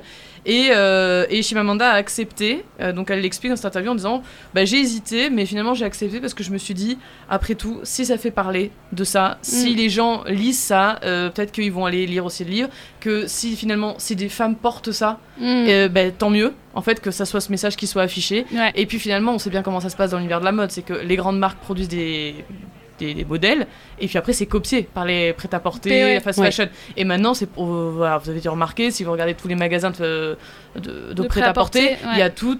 enfin, dans quasiment tous les magasins de fringues pour, euh, pour femmes, on a des suites, des t-shirts avec écrit féministe, euh, po- enfin girl power, enfin Ouais, tous ces des messages. comme Des ça. porte-éponges. Mais tu vois, c'est un peu, je trouve, c'est la, c'est la question compliquée du Voilà, féminisme ben oui. Parce que Ben oui. justement, même tout à l'heure, on, on parlait des Disney, où. Alors, on n'a pas trop parlé de ça du coup, mais euh, récemment, en fait, on en parlait, mais on n'en parlait pas. Euh, non, mais on a, on a parlé des Disney et on a dit qu'il y, qu'il y avait eu ce, ce problème euh, de d'édulcorer les choses, de euh, pas forcément reprendre des rôles féminins, ou que ce soit des supporting roles et tout ça. Récemment, on remarque un changement à ce niveau-là. Ah oui. Euh, mais qui peut nous faire cet effet de euh, ouais bon euh, too much enfin il y a des Mhm. moments où on a l'impression que c'est un prétexte que ça devient insupportable et tout et en même temps ça pose la question parce que tu te dis bah oui mais c'est hyper consommé c'est hyper euh, visible Voilà. et Ouais. du coup Et puis c'est euh, des enfants qui et regardent ouais, ça, donc bien finalement, est-ce que c'est pas voilà, c'est bien que les ce- filles ouais. aient ça comme modèle. On le disait quand même euh, tout à l'heure, c'est que euh, les contes, si euh, Disney avait choisi de, de mettre en scène et que les rôles principaux étaient euh, finalement majoritairement des femmes, c'était aussi d'un point de vue marketing. C'est que euh, c'est ultra vendeur. Bah. La Reine des Neiges. Bah ouais, Ah, voilà. Alors, ok, euh, c'est Qui vrai est que. devenue une icône queer. Oui, voilà. Alors, c'est vrai, par contre, c'est vrai C'est qu'on vrai est bien Ah loin de Blanche-Neige, on est bien loin Ah de oui. Cendrillon et tout. Mais quand même, il y, a- y ce côté toujours euh, très marketing et très. euh, Ah bah de toute façon, Ah, euh, Disney ils font de l'argent. Ah oui, hein, voilà. Exactement. Mais Ouais, ouais. c'est vrai qu'effectivement, si on regarde les derniers Disney, enfin les dernières productions euh, Disney, c'est quasiment que des héroïnes. Bah, Enfin, après, les il faut toujours- Rebelle, Vaiana, Et des princesses, alors que dans les contes originaux, elles Oui. ne sont pas princesses. princesses, Ouais. oui. Pas oui, forcément, Oui, pas mal de princesses, mais c'est vrai qu'en tout cas, elles sont dans un rôle euh, principal et pas à la à mode Cendrillon ou Blanche-Neige. Voilà. Qui euh, qui sont le rôle principal, mais qui sont pas le rôle principal en fait. C'est un peu des, des potiches. Mais Alors que là, c'est des femmes. souvent, on a des femmes guerrières. et tout ça. Souvent, on a des femmes guerrières, euh, ou alors dans Enfin, les dernières séries qui ont cartonné, The Queen Gambit, il faut toujours qu'il y ait euh, une espèce de talent inégalable. Hmm. C'est ça le problème, c'est que quand tu regardes les, les, les femmes Tu qui peux pas être une meuf, juste une meuf. Voilà, Ouais, ouais. une. T'es une meuf exceptionnelle. Ouais. C'est pas assez. exceptionnelle. Une meuf exceptionnelle, et Voilà. c'est ça le problème, c'est que c'est Ouais. pas la Et réalité. t'arrives un Donc là, quand tu te rends compte que c'est du féminisme washing, tu te dis non, non, c'est pas réel. Ou, en- Ouais. ou, ou alors on part dans un faux biopic. Hmm. Tu vois, euh, on va après on va, on va en reparler plus tard peut-être euh, sur les non, femmes non, mais c'est. Je trouve que c'est Mm. pas mal ce que tu dis dans le sens de. C'est. euh, En fait, c'est. Comment dire c'est bien, il y a plus de personnages féminins, etc. Donc on se dit, ah ben c'est bien, il y a plus de personnages féminins qu'avant. Mais c'est vrai que souvent, en fait, on se rend compte qu'il y a un peu un. On a un exemple. Euh, par exemple, euh, on va dire, ah ben non, mais il y a pas assez de femmes dans ça. Mais si, regarde, il y a elle. Voilà. Les Anneaux de Pouvoir, la nouvelle série Amazon, d'ailleurs est trop bien. euh, bah, tu as l'héroïne principale. Et Voilà. elle est entourée de Mec, mecs. Il y a que des mecs après. il y Et après, t'as la femme, t'as la femme du nain euh, qui, qui a un charisme incroyable et qui joue la mère au foyer, euh, qui joue la maman en fait, tu vois. Mm.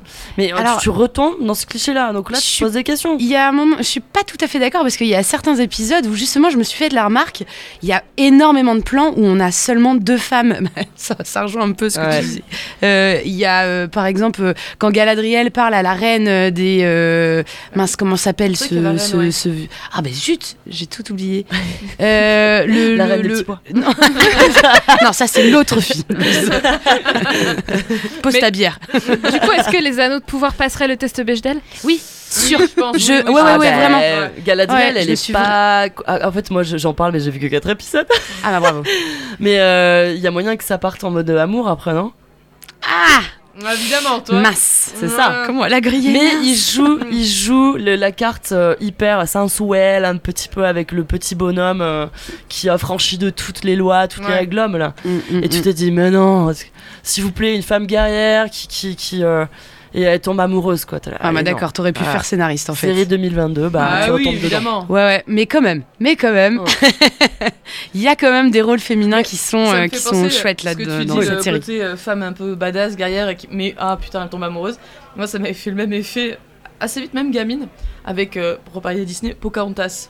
J'étais une grande Ah oui. fan de Pocahontas. Je trouvais formidable Pocahontas, espèce de, Ouais. de femme libre là, qui saute des cascades c'est Avatar. Sous le vent. Ah bah oui, elle est géniale. Enfin, C'est comme Avatar. l'air du vent, tout c'est ça. pareil. Et en fait, elle est trop bien jusqu'au moment où elle tombe amoureuse de cet idiot John Smith.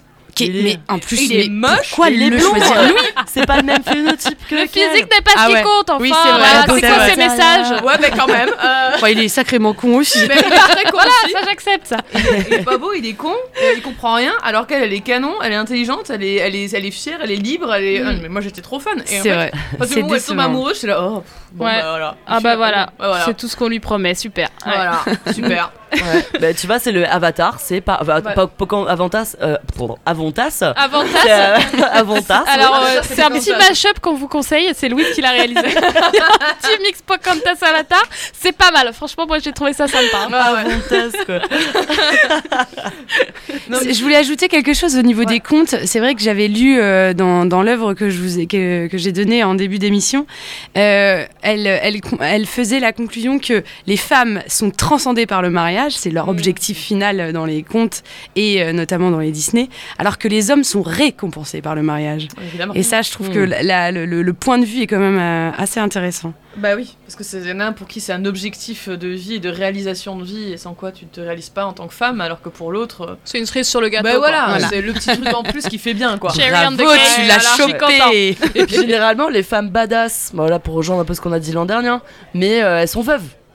Voilà, hop, elle est veuve, allez, ciao. Euh, petit accro scénaristique. Ouais. Euh, pour jamais remettre en question notre système hétéronormé patriarcal, quoi. Parce que le problème, c'est que la plupart des femmes qui sortent un peu du lot, euh, parce que je vais en parler tout à l'heure, ouais, c'est souvent du post-apo. Comme tu, tu pètes les paradigmes qu'on Oui. connaît, euh, tu, veux tu, tu peux, tu peux recréer des relations sociales. Et encore. Alors que quand tu fais une série ou une série ou alors un film, t'essayes de, de, de, de coller à la réalité, sauf que dans Ouais. la réalité, elle est profondément inégalitaire, quoi. Tout à fait. Euh, D'ailleurs, petite transition euh, pour les, les biopics qui ont été adaptés au, au cinéma. Euh, Janis Joplin, moi j'ai un souvenir en fait de ce biopic qui est assez marquant où en fait cette euh, le- le- le- la chanteuse en fait n'a été, enfin n'a pas que, mais en tout cas elle est représentée comme une femme très malheureuse parce que euh, physiquement assez, bah, euh, c'est- Elle était qualifiée de était- moche. Hein. Ouais, Elle c'est ça. C'était le- pas la les canons de beauté, tout à fait.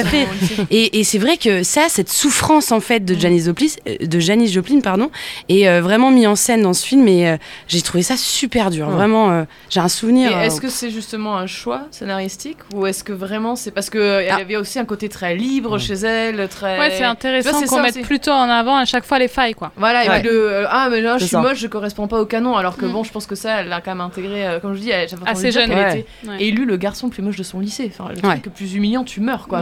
À cet âge-là, c'est horrible. Mm. Et moi j'avais vu un truc où elle racontait presque en en, en riant, tu vois, justement dire euh, voilà, voilà ce qu'on me disait et maintenant bah, j'en ai rien à foutre en fait. Je Ouais. suis Janice euh, hein, Joplin et je vous emmerde. Ouais. Et je fais ce que je veux, je fais des énormes festivals et je chante comme une dingue et voilà quoi. Enfin, je pense que moi c'est le côté aussi très très libre et très. C'est ce qui me en fait de ça c'est c'est est- c'est pareil tu vois Margaret Thatcher elle a été représentée euh, bon, dans The Crown récemment Mm. et dans le film La Dame de Fer avec Meryl Streep elle a gagné un Oscar pour ça et euh, j'ai revu le film il y a pas longtemps parce que le film je trouve ouf mais y a- ils mettent euh, ils essayent de combler un petit peu ces vides et The Crown fait exactement la même chose dans le fait que c'est une femme qui s'éloigne de sa famille Mm.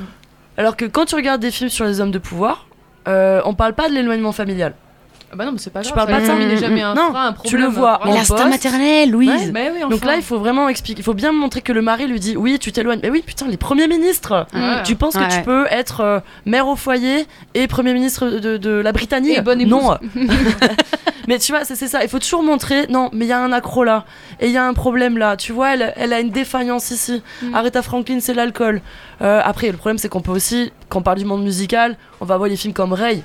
Euh, l'héroïne, on va voir Elvis, le problème de drogue. Donc Ouais. euh, le problème des biopics Ouais, musicaux, c'est que c'est un monde qui est impitoyable quoi. Mm. C'est vrai. Ouais. Bon, mais Ouais. ouais, du coup, on va peut-être faire une petite pause musicale Ah, là, parce ouais, que, allez. euh, Ah, Faut nous Steven, donner ça un fait petit peu longtemps de qu'on l'a pas fait chier, moi j'aimerais bien le rappeler là. Ouais. Ouais. Steven Voilà, encore deux mois. Oui, Ouais. Balance-nous un de peu te du de la son. musique. Ouais. Euh, alors, euh, du coup, on a Allez. perdu au test Bechdel. hein. On a parlé de. ouais, tu peux nous servir des bières, s'il te plaît? Ouais. Ouais, avec deux pailles. Attends, des bières ou de la musique Ouais, Les deux, en général. Ok. Tu vous voulez quoi comme son Ah, Un truc qui bouge ouais. là. Moi, j'aimerais bien, Les euh, vulves assassines. Ouais, les Ouais. vulves Ouais, assassines, parce ouais. qu'en plus ça fera une petite transition. Waouh. Vous verrez pourquoi teasing.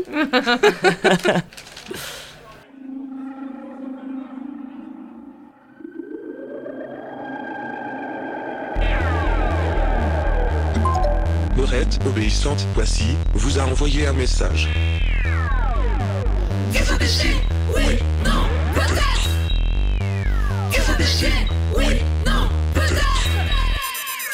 Non, je ne veux pas baiser. Une beurrette, c'est bon pour les tartines. Conseil, mon ami, beurrez-vous la bine et mettez-vous là dans l'oreille. Je ne veux pas de votre oseille. C'est simple. Si le Maghreb vous fascine, achetez un plat à tagine. Bonne idée,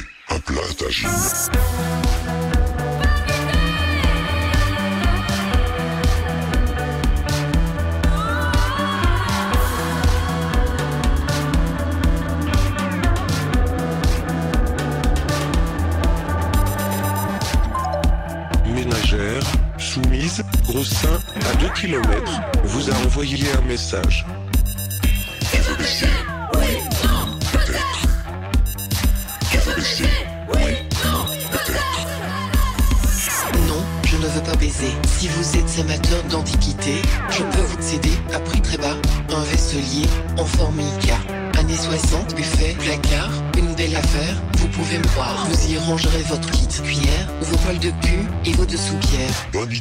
Idée, un vaisselier en formica.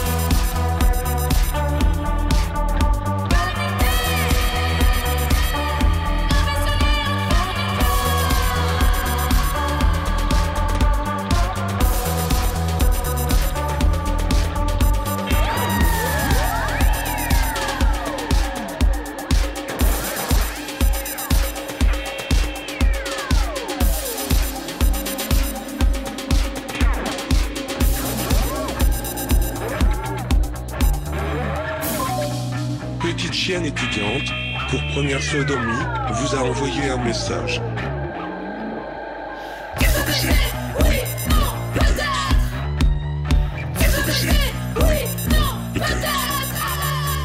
Non, je ne veux pas baiser. Votre demande est déplacée. Maman m'attend pour le 4 heures. Mais si vous appréciez la fraîcheur, plutôt qu'une toute jeune moule, payez-vous une machine à sorbet pour vous refroidir vos deux boules et vous les mettre sur le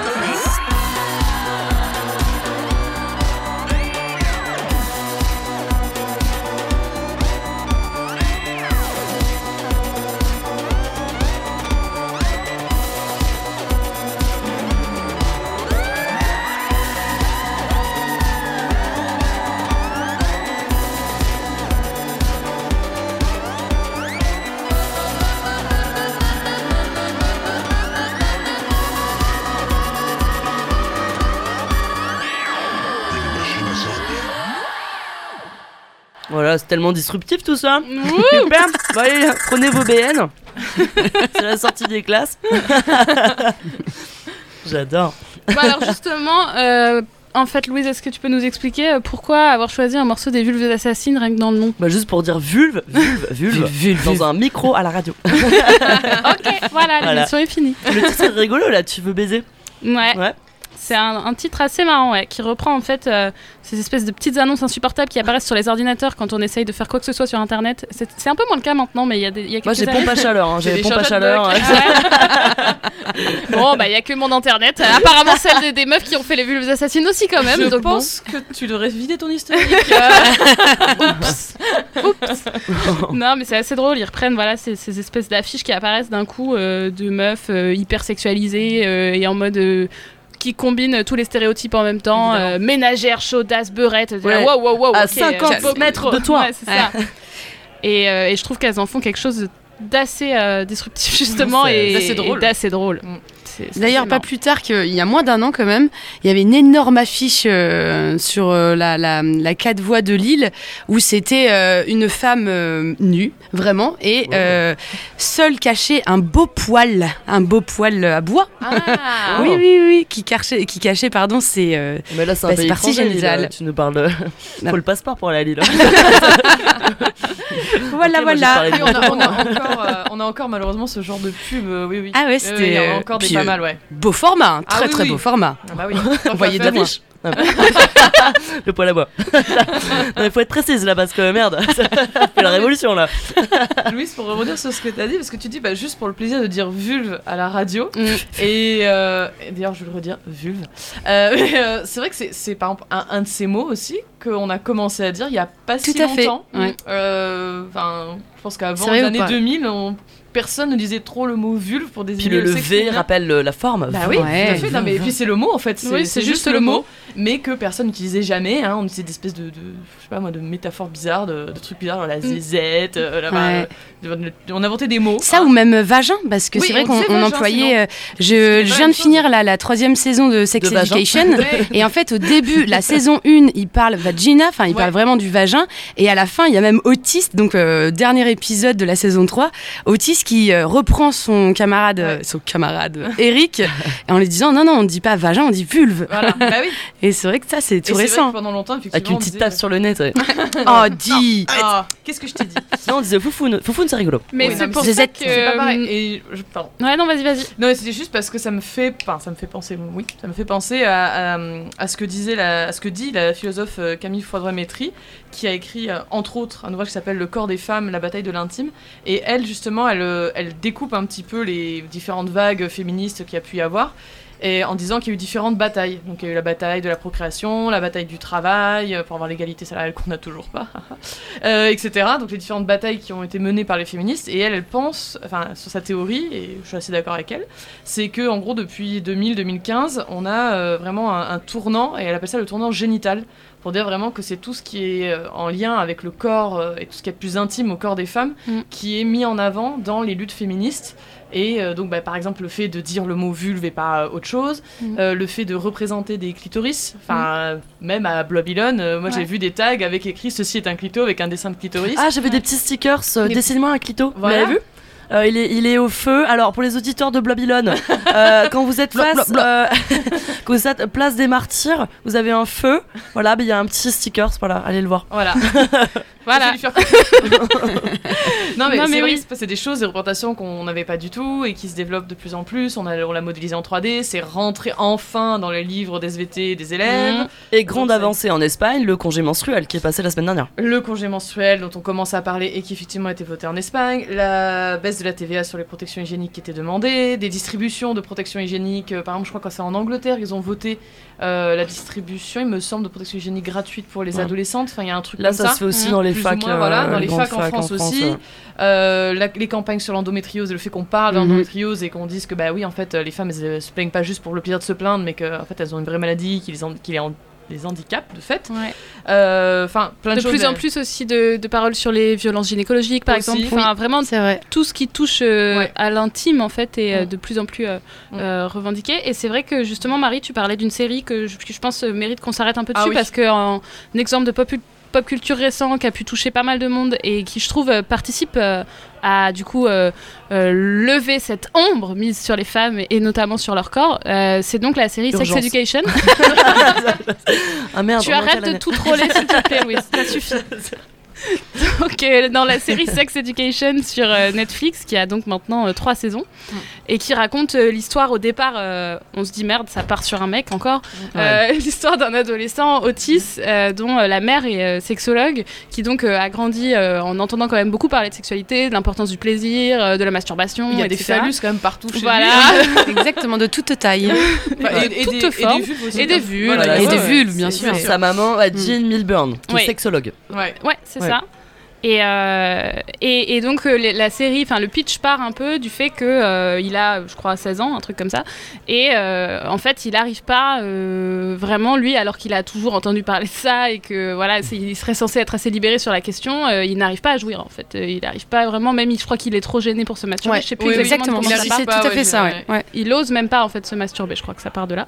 Bon bref, et donc on découvre ça au tout début de, de, de l'épisode, et puis en fait, bon, ça va s'avérer être un teen drama, voilà, euh, assez euh, classique, mais moi ce que je trouve qu'il a euh, de particulièrement intéressant, c'est quand même qu'il a plusieurs rôles féminins qui sont euh, Ouais. assez bien développés. Bah, dont celui de la mère. Voilà, Ouais. celui de la Ouais. mère d'abord, enfin, Qui est Célibataire. joué par Gillian euh, Anderson, hein, quand même. Super Ouais, actrice. grande actrice. Ah, elle est géniale. ouais ouais. Qui peut jouer Margaret Thatcher et une sexologue. Ouais. J'adore. Et, grand et écart. une policière Elle est jouée très, très Fall, bien. Elle est très bien, elle est, elle est incroyable. J'adore cette actrice. Et Ouais, X-Files. Bah oui. X-Files. Peut-être. Bah non Je ne sais bah pas. Non, non. Bah si, si, si. T'es sûr? Bah oui, c'est la détective dans X-Files. Putain, elle est incroyable. Bah ouais. tellement. Elle peut Encore faire. Je l'aime tellement. Elle a joué une fougère aussi dans la troisième saison de Plus belle la vie, quoi. Elle est incroyable. Ah, C'était elle Ah, pétain. oh, Meryl Streep, une des deux, voilà.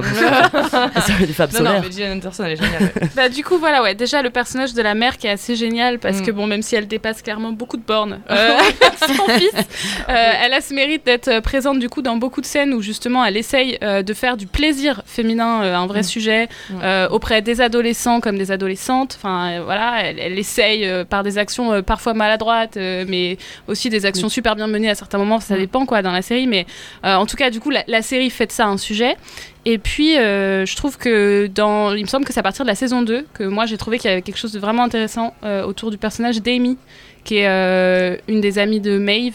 euh, Oui. qui est ce, Ah, qui est- et c'est- elle est présente dès la saison 1, mais je crois que c'est dans la saison 2 qu'elle va subir un abus sexuel dans le bus. Dans l'épisode ok. 7.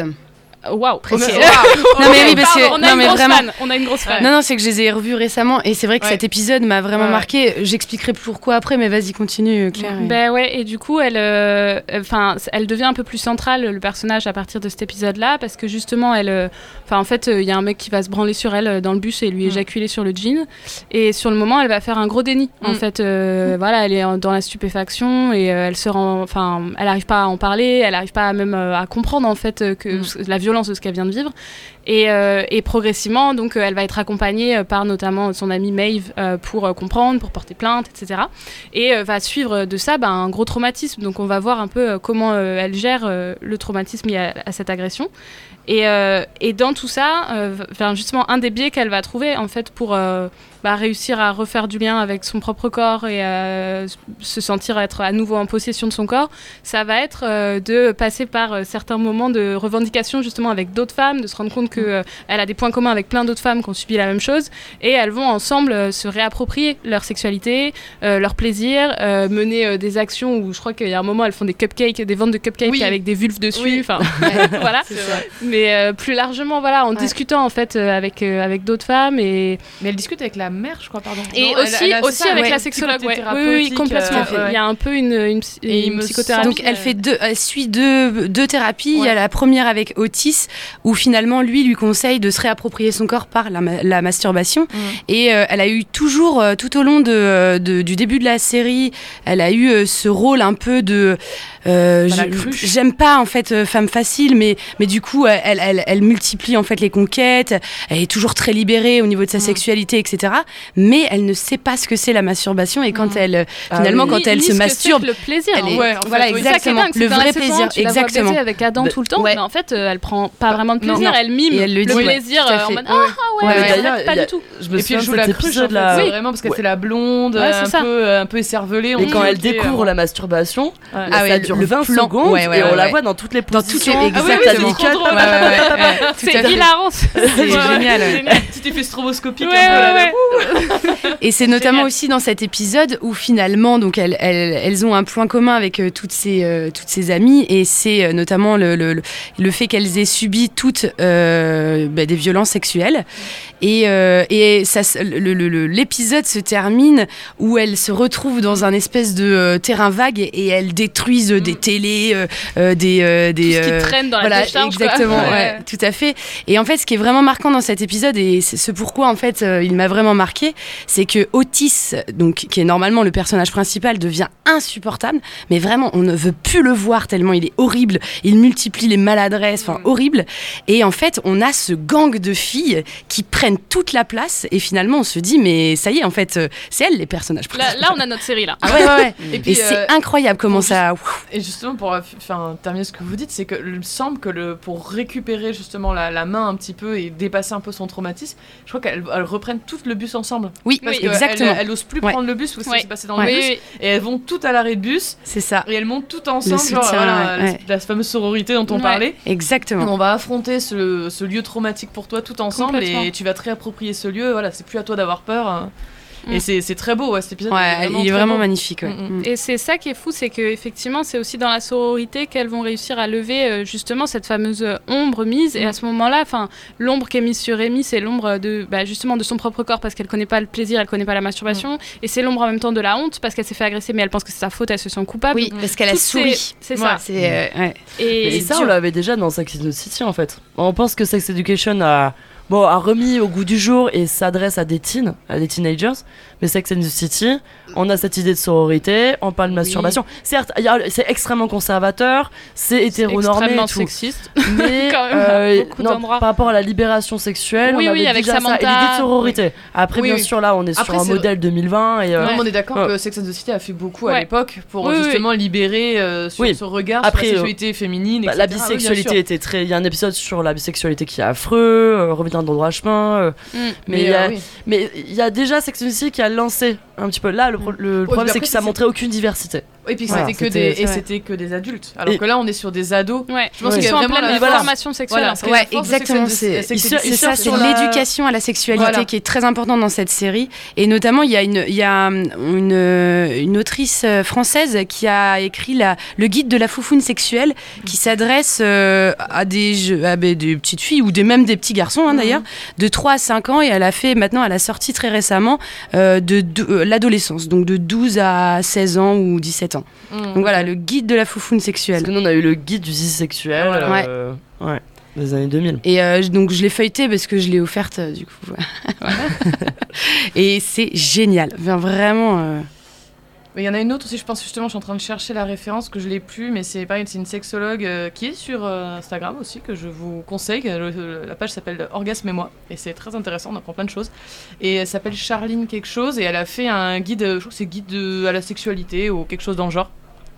et euh, qu'elle a publié il y a pas longtemps et justement où c'est pareil tout un truc d'éducation et en fait c'est un peu genre les 100 questions euh, que pourrait vous poser votre enfant donc c'est vraiment un livre à la fois que les enfants peuvent lire eux-mêmes peuvent Ouais. feuilleter pour euh, apprendre des choses. Alors il y a des voilà des choses et puis des choses vraiment sur le consentement par exemple pas que euh, on va te décrire les organes génitaux Ouais, et euh, voilà comment ça fonctionne euh, techniquement. Mm. Soit tout ce qui est autour de la sexualité le consentement Ouais, et, et toutes ces choses là et aussi des choses que- qui peuvent se lire entre parents et enfants et voilà. Et apparemment il y a beaucoup de retours très positifs que ça permet d'ouvrir vraiment la discussion dès le plus jeune âge avec les enfants sur toutes ces questions qui sont hyper importantes hein, et qu'on a Parce- manqué d'éducation à la sexualité qu'on en manque toujours Ouais. Parce que toujours Ce que je Bien trouve sûr. marrant dans Sex Education, c'est que je me souviens de.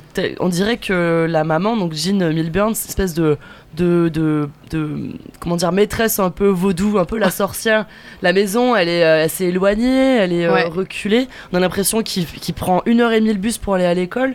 L'impression que lui, il vit dans une bulle, éloigné du monde, et que l'école, c'est euh, ok, je mets en pratique ce que j'apprends à la maison, et il revient à la maison pour réapprendre et le remettre en pratique. C'est Bah, ce c'est côté vrai que que j'aime c'est bien. rigolo tu vois, parce que dans- dans la première saison, c'est c'est Ouais. comme ça que part l'intrigue, c'est qu'il va devenir euh, le sex therapist euh, de, de, de son Ouais. collège, quoi, Bah oui. le, le- le- le sexologue de ses potes, alors qu'en fait, euh, lui, il a jamais fait l'amour et qu'il connaît pas non plus le plaisir. Bah oui. mais qu'il Euh, a des conseils Il a des conseils parce qu'il a toujours entendu sa mère, il en a beaucoup parlé avec elle, donc en fait, effectivement, il reproduit. Mais t'as combien de c'est psychologues tarés Attends, voilà, il y a combien de, de profs nuls Ouais, ouais.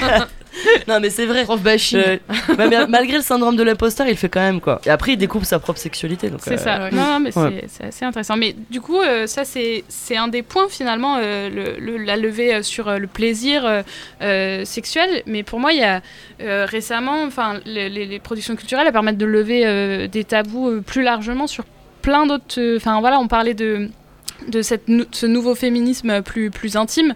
Euh, et, et pour moi, ça, ça participe aussi à lever, par exemple, des tabous sur euh, les règles, sur euh, le vieillissement. euh, C'est quoi les du règles? Je- Les menstruations. Est-ce plus clair? Les tu, es, tu es monstrueuse. Par exemple, moi, ça m'avait marqué que une poétesse qui est euh, relativement, c'est un peu une insta-poète, euh, relativement célèbre, euh, américaine, enfin indienne américaine, euh, non indienne canadienne, pardon, euh, Rupi Kaur, qui, euh, je sais pas si ça vous dit quelque Pas chose. du tout. Bah, c'est une insta-poète assez euh, connue, euh, notamment enfin, justement par euh, les jeunes générations, parce qu'elle est très présente sur Instagram. Et du coup, ses livres sont un gros succès. Elle a écrit par exemple un recueil qui s'appelle Les et Miel, mais euh, elle en a écrit plein d'autres. Et un des trucs qui a participé à la rendre célèbre, en fait, c'est que un jour, elle a posté sur Instagram, sur sa page, une photo d'elle sur son lit. Genre, elle est couchée, elle est en pyjama, voilà. Et elle porte un jogging gris. Et euh, en fait, euh, elle a ses règles. Et Mm. du coup, il y a une tache de règle, une Ah tache de sang Ah, bah oui, euh, sur son jogging. Et cette photo a été euh, censurée et enlevée euh, d'Instagram parce que jugée comme euh, étant un contenu indécent. Et du coup, il y a eu une polémique euh, autour de ça. Elle a euh, bien sûr expliqué pourquoi elle n'était pas d'accord avec ce retrait. Et ça a participé en fait à la rendre célèbre. Au-delà de ça, voilà, elle écrit des, des poèmes euh, euh, à vocation, enfin voilà, à la fois intime sur son histoire à elle qui est un peu compliquée, d'être arrivée au Canada et tout ça depuis, depuis l'Inde quand elle avait 4 ans, et en même temps sur bah, le- les violences sexuelles qu'elle a subies. Mais du coup, ce qui est intéressant, c'est que ce qui a participé à la rendre connue, c'est une polémique autour du fait qu'on jugeait euh, indécent euh, qu'elle Ouais. ait publié une photo d'elle où juste euh, il y avait euh, une tache de sang sur Ouais. son pantalon, quoi. Bah, c'est pas ça qui a on a- participé au hashtag body positive. Euh, Non. Peut-être. Non, parce que body pas. positive, c'est plus par rapport à la grossophobie en général. Mm. C'est des gens qui vont montrer Ouais. des corps qui correspondent pas au canon de beauté canon. C'est traditionnel. aussi montrer ses poils. Voilà, euh, oui aussi, mais c'est ouais. c'est surtout partie de. Enfin, il me semble, en tout cas, tout ce qui est body positive par rapport justement au, au canon de beauté qu'on nous impose. Donc, effectivement, un corps sans poils, un corps euh, sans, sans, sans vergeture, sans gras, sans, Sans bourrelet. Voilà, hop, Voilà, on- ça- dans le sans défaut, entre guillemets, ce qu'on pourrait qualifier de défauts qui n'en sont pas forcément. Mais euh, et euh, non, je pensais le pour les pour les règles, c'est un, truc tout bête, mais c'est vrai qu'on a tous grandi avec les pubs à la télé et euh, quand on avait des pubs, parce qu'on a quand même des pubs hein, pour les serviettes hygiéniques, les tampons, etc. Vous vous rappelez quand même que c'était un liquide bleu. Bleu, Oui. mais bien sûr. Non, Ouais. mais c'est quand même incroyable ce truc. Ouais. Alors bon déjà les trucs pour bleu, épilation, toi. ils épilent des pas, ils épilent pas des poils. Oui, hein, parce qu'il y en avait pas. déjà en épilées, fait, c'est assez magique. Ouais. Enfin voilà, je sais Ouais. pas à quoi ressemblent vos jambes quand vous épilez, moi ça ressemble pas. Oui, à ça. elle faisait, tout le temps du sport. Elle faisait, attends, elle faisait tout le temps du sport. Ouais. Elle était là, elle faisait des, des grands écarts. Va faire un grand écart déjà quand t'as pas tes règles. Voilà Alors déjà. Mais c'est oui, incroyable. T'es libre, tout, tu peux faire 15 000 trucs, mais foutez-moi la paix déjà si j'ai pas envie. Et puis moi, euh, quand j'ai mes règles, c'est pas bleu et ça sent pas bon, quoi. Tu vois. Ouais. Et donc maintenant ça commence. Alors je sais pas, je regarde plus trop la télé et pubs à la télé, mais je sais pas, moi j'ai vu des pubs sur euh, les réseaux sociaux pour par exemple des culottes de règles, parce que c'est pareil, c'est quelque chose qui se développe, Mm. euh, voilà. Et euh, où là par contre on verse un liquide bah, couleur sang. Ouais, c'est ça. Et donc je me dis ah. Ouais, bah, ça y est, c'est ça du y est, on a un truc qui ressemble à, à la couleur sang et pas ce liquide bleu ridicule. Là. Et là, là la grande avancée de cette semaine, c'est le dernier épisode de Last of Us. Hein, désolé, mais de toute façon, Steven, il est. Tu l'entends Non, il est. Non, c'est moi qui fais Attends. la planche. il Tu l'entends? Ah si si Bon, c'est on bon. là. C'est bon. Mais de- c'est un- c'est Last of Us, donc c'est une reprise de la- du jeu vidéo qui Ouais. est sorti en 2013 par Neil Druckmann et qui l'a récupéré et qui est aussi à la réalisation de la série qui est excellente chez HBO. Mm. Et on suit Ellie qui est, une, qui est née en pleine pandémie, donc en fait elle ne connaît pas le monde d'avant, donc euh, en fait elle grandit avec le monde, post-apo. Et elle arrive dans un camp de réfugiés, euh, de survivants, et une des, bah, la, la, euh, la chef, donc qui s'appelle Maria, lui donne des nouveaux vêtements et une cup. Elle Et lui pose donc- ça sur le lit, elle lui donne Oui. pas en main propre, elle l'a posé Et- sur le lit, des vêtements propres, des choses, et dans les trucs qu'elle lui donne, il y a cette petite cup. Et donc elle regarde ça parce qu'elle a jamais vu ça de sa vie. Et elle, le- elle le tourne. Alors, c'est très bien fait parce qu'elle le tourne pour dire aux spectateurs voilà comment Voilà ouais. Et c'est Manuel. hyper éducatif. Ouais, ouais, parce que ça dure regarde- 15 secondes et Ouais. t'es là, ok, on sait que tout le monde, la trois quarts des gens, fans, c'est des millions de personnes, hein, vont se dire d'accord, c'est une cup, et ceux qui connaîtront pas vont se dire. euh, et Qu'est-ce elle que fait oh gross, oh, c'est Ouais, dégueulasse. Et elle, elle le met un peu, et tu te dis ok, là on a vu une cup. Et Donc après, elle, elle le dit à Maria. Elle, elle lui dit un truc genre. euh, Oui, Je sais pas comment elle lui dit, genre, qu'est-ce que tu m'as mis là comme truc Et elle lui dit, euh, oui, mais tu verras, c'est très pratique. ouais, c'est ça. Ouais. Et moi j'étais super contente, on en a parlé, mais c'est vrai que moi ce qui m'agace à chaque fois que j'ai pu regarder des trucs comme ça post-apocalyptiques, c'est que bah, ça on n'en parle jamais. On est dans un monde où il y a plus rien, il y a plus à bouffer, il y a plus de papier toilette, il y a plus de. Mais par contre, on parle jamais du fait qu'il y a plus de tampons, plus de serviettes. Plus de viandox, il y a plus de viandox. Et donc, bah, moi je me dis mais comment elles font en fait? C'est, c'est un- Ça a l'air de pas être un sujet pour les scénaristes. Comment elles font euh, les nanas tous les mois? Parce que c'est quand même un truc qui revient régulièrement, hein, c'est, c'est pas une fois par an. Euh, dans Benedetta, euh, elles sont toutes en blanc, il n'y a pas de question de tampon. non, alors eh, c'est un risque de tous les jours, quoi. T'es en blanc quand même. Ah, mais c'est pour ça en fait qu'ils mettent que des acteurs en rôle principal. Bah oui, Ah oui. bah oui, Bah oui, elles peuvent pas, règle. D'un point de vue euh, scénaristique, euh, ça marche bien. Et donc pour une fois, effectivement, bah déjà pour une fois dans un film, parce qu'on n'en parle pas non plus, enfin c'est pas un truc qu'on voit non plus tant que ça dans les films et dans les séries, mais en plus dans les trucs post-apocalyptiques, euh, moi c'est la- enfin, j'en regarde pas énormément, mais Ouais. c'est la première fois où c'est mentionné aussi euh, clairement C'est quoi. hyper éducatif. Et avec un côté aussi encore euh, un peu de transmission de femme à femme. Ouais. Tu vois, Hmm.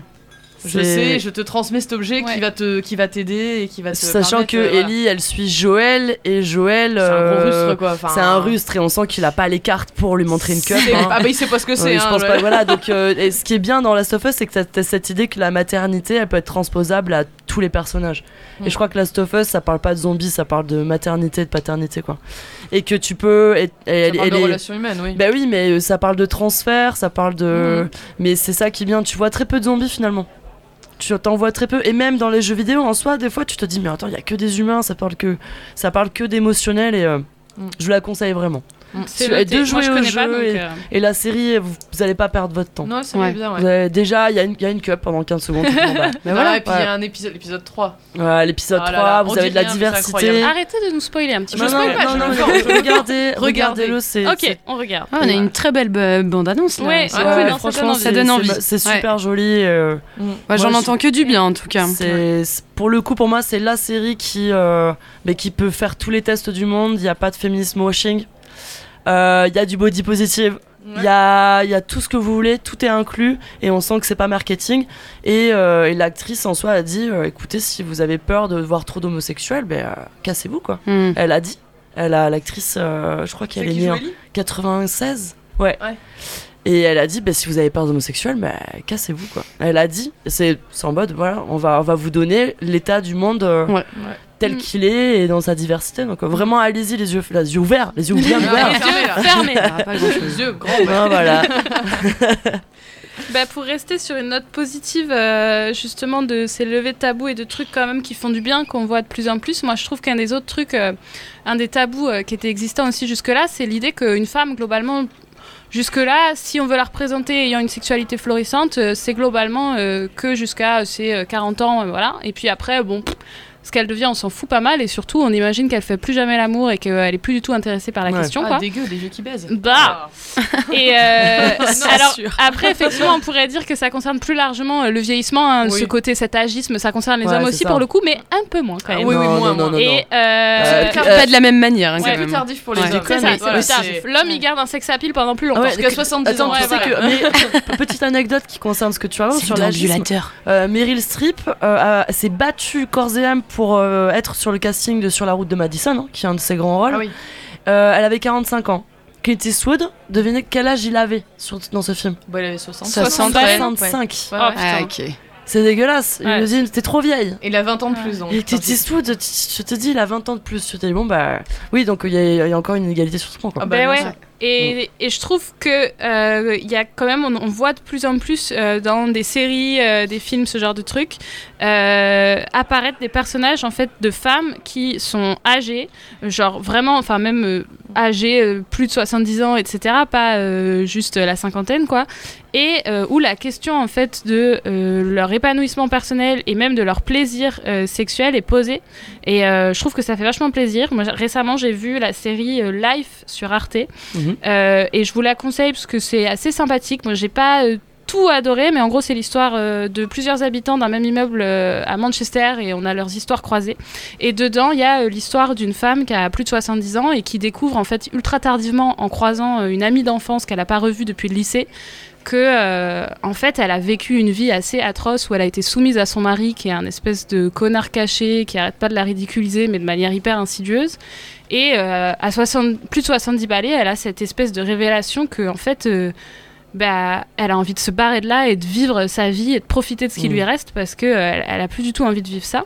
Et euh, à ce moment-là, son mari va apprendre qu'il est malade d'un cancer, qu'il lui reste six mois à vivre et du coup, on va suivre ce dilemme qu'elle a de est-ce que je le quitte quand même parce que merde ou est-ce que je reste pour être toujours en fait cette femme qui s'occupe d'eux, qui est dans le care euh, comme toutes les meufs, enfin voilà. Et euh, c'est hyper intéressant, mais du coup, c'est vraiment elle qu'on suit, c'est pas du tout son mari malade, c'est- c'est hyper secondaire et on la suit elle dans ses tergiversations. Elle, prend la... euh, elle se fait la belle. Ah, vous verrez.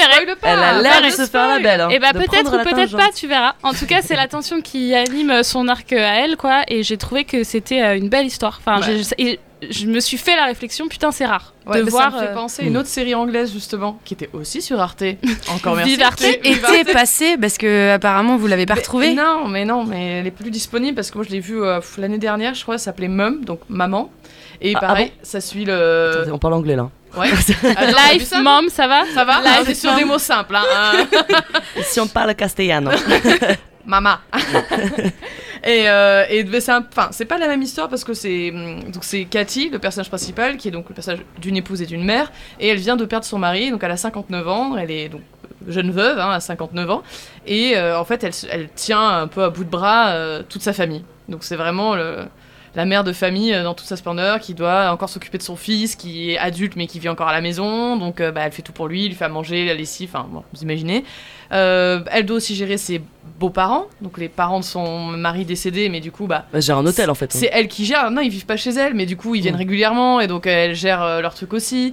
Euh, elle a son frère et sa belle-sœur euh, qui débarquent régulièrement aussi, et que la belle-sœur qui est insupportable, qui fait tout le temps des réflexions. Enfin, et c'est et cette espèce de flegme britannique absolument géniale où elle est là, elle, elle prend tout sur elle et on sent qu'elle a, elle a qu'une envie. Et là où l'actrice joue très bien, c'est qu'on sent qu'elle est agacée, qu'elle en a ras-le-bol, qu'elle a juste envie de les envoyer chier, mais. Elle garde cette espèce de calme comme ça, ce flegme et ce petit sourire, genre euh, oui, Ouais. bien sûr, machin. Et, et c'est C'est une mini-série. c'est non, c'est pas une mini-série. avait- Enfin, les épisodes sont pas très longs, mais il y avait quand même trois saisons, je crois. Trois saisons. Ouais, parce qu'en fait, ça suit les, ça suit les saisons, sauf la dernière saison, ça se passe sur une semaine. Donc c'est genre un épisode euh, par jour, je crois, c'est un truc Mm. comme ça.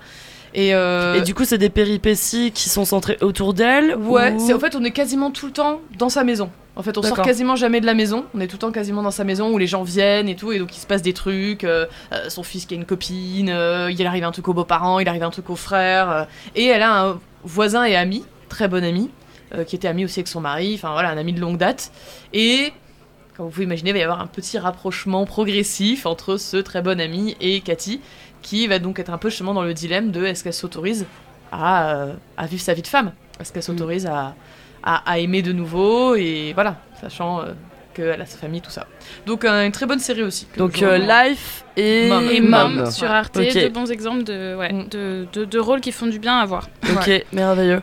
On va que- casser un, un autre stéréotype avec euh, la chanson qui suit. Le stéréotype de la, de la super belle voix féminine, euh, de cristal, voix de cristal, etc. Donc vous allez voir, je pense que vous allez être euh, agréablement Ah, il faut surpris. deviner la langue. Tiens, essayez de deviner Ouais, la langue, euh, On est, auditeurs. on est plus sur des trucs type euh, Janis Joplin là.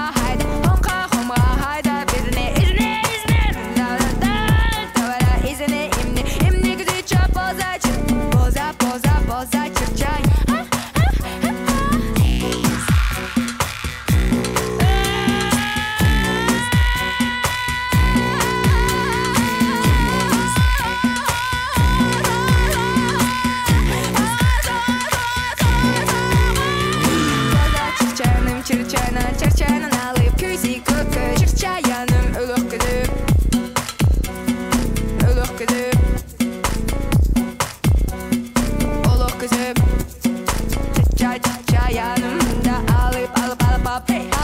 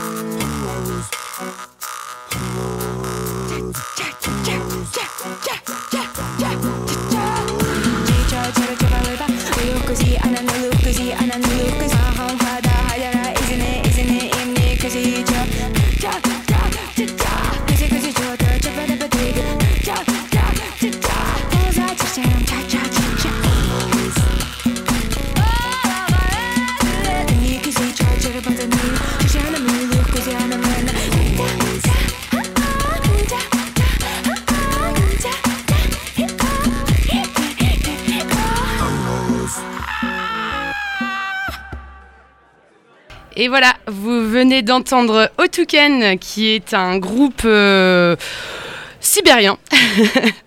Franchement, c'était impossible de trouver la langue, je pense. Sibéristan. Ouz- ouais, bah non, pas Ouzbékistan, mais C'est à côté. hein. c'est voilà, ça, voilà. c'est tout proche. C'est une ville jumelée. Ouais. Et pour le coup, on a réussi à faire le lien avec euh, du coup le thème de, de la semaine, euh, elle, des femmes guerrières, parce que là, pour le coup, comme Ouais. chant guerrier, on pouvait Bien pas faire beaucoup mieux. Ouais, ouais, ouais. ça, ça motive bien, ouais. Non, ce que tu disais euh, par rapport à la euh, série Mom. Ouais. Euh, tu parlais du foyer, tu parlais du quotidien. Euh, là, il y a un film incroyable qui est sorti l'an dernier qui s'appelle À temps plein. Ouais. Avec, plein temps. euh, ah, L'autre, c'était l'autre. euh, avec- Voilà. Bonjour Jean-Louis à peu près, tu vois. alors, après Jean-Louis Bigard. Le retour. Donc c'est à plein temps. Tout à à plein fait. temps avec euh, Laure Calamy.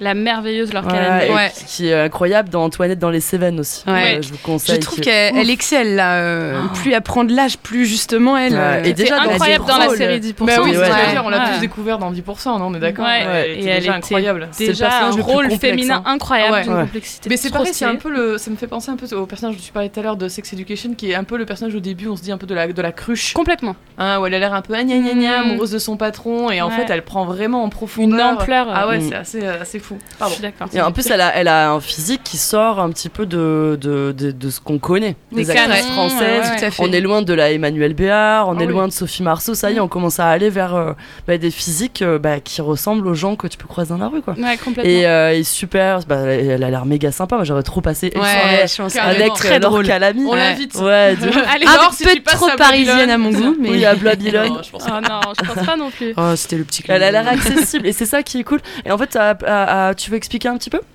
Ok, ouais, ok, tu me balances le Parce bébé que tu l'as vu plus récemment. Moi, je l'ai vu au cinéma. Ouais. Donc, euh, il y a- il y a un an. C'est euh, sorti effectivement en 2022 et c'est un film qui est euh, assez impressionnant parce qu'on a l'impression dès le début, euh, les premières minutes, on se dit ok c'est le début d'un thriller, c'est-à-dire que le rythme est Mm. euh, impressionnant, ça ne s'arrête jamais. Et la musique. Euh, la musique et euh, qui, qui- et en fait c'est l'histoire donc d'une femme jouée par Laure Calamy euh, qui est mère célibataire qui euh, travaillait euh, qui a un master d'économie qui travaillait euh, on comprend euh, il y a quelques années euh, comme chercheuse et qui a perdu son emploi parce que la société pour laquelle elle faisait des recherches a, a fait faillite plus ou moins Mhm. et donc euh, depuis elle travaille euh, comme en gros gouvernante enfin chef d'équipe gouvernante dans un palace à Paris Or, elle habite euh, hyper loin de Paris parce que, euh, enfin, elle est voilà en banlieue éloignée parce que on comprend qu'elle a été mariée, elle a eu deux enfants et euh, avec son mari, ils avaient décidé de s'éloigner de Paris pour élever leurs enfants. Sauf que son mari s'est barré avec une autre et que donc elle se retrouve à travailler dans ce palace, à avoir deux enfants à plein temps, euh, parce que son, son mari, on comprend, n'est pas très présent, enfin son ex-mari. Et, euh, et donc en fait.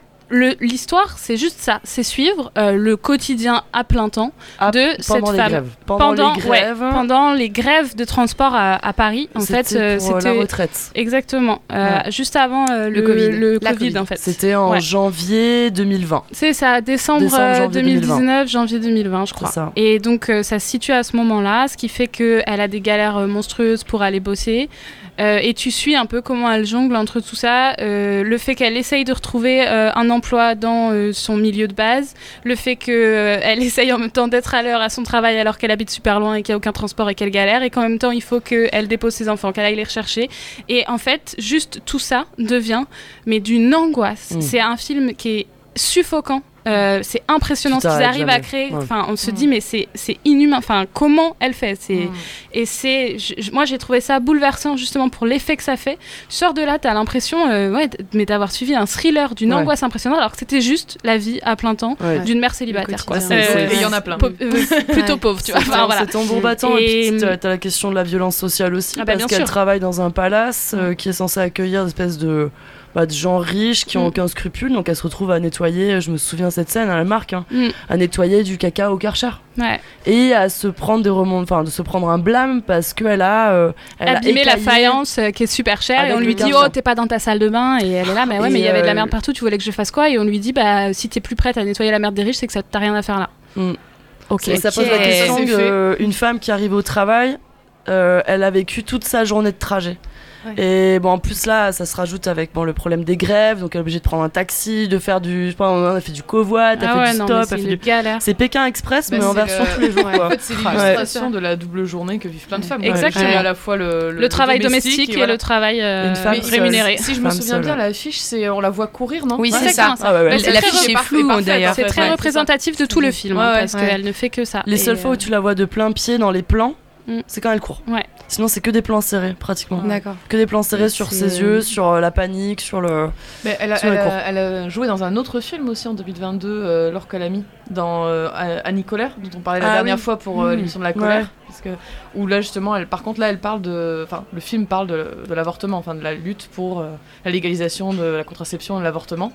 Et euh, bah, encore un, un grand film avec Laure Calamy, quoi. Ouais. Et, euh, qui- Bah ouais, C'est aussi un sujet qui revient quand même beaucoup sur le devant de la scène, euh, la question de l'avortement, parce qu'on parlait de des choses qui restent dans l'ombre, tout ce qui est en lien avec le corps des femmes, bah, tout ce qui est euh, en lien avec euh, la reproduction, les grossesses, euh, tout ce qui est en lien La avec la grossesse, la maternité. le désir d'enfant ou non. Mm. euh, Et le portrait de la jeune fille en feu, Mm. c'est euh, une des scènes, euh, une des de dernières. Céline Sciamma donc de ouais. Céline Sciamma, où il y a Adèle Hanel, euh, Valérie euh, euh, Merlan Et cette euh, jeune fille qui est censée être la servante en Mm. fait du château, et elle se fait avorter, euh, donc dans une scène qui ressemble un peu à une scène de Shabbat un petit peu, vrai. tu vois.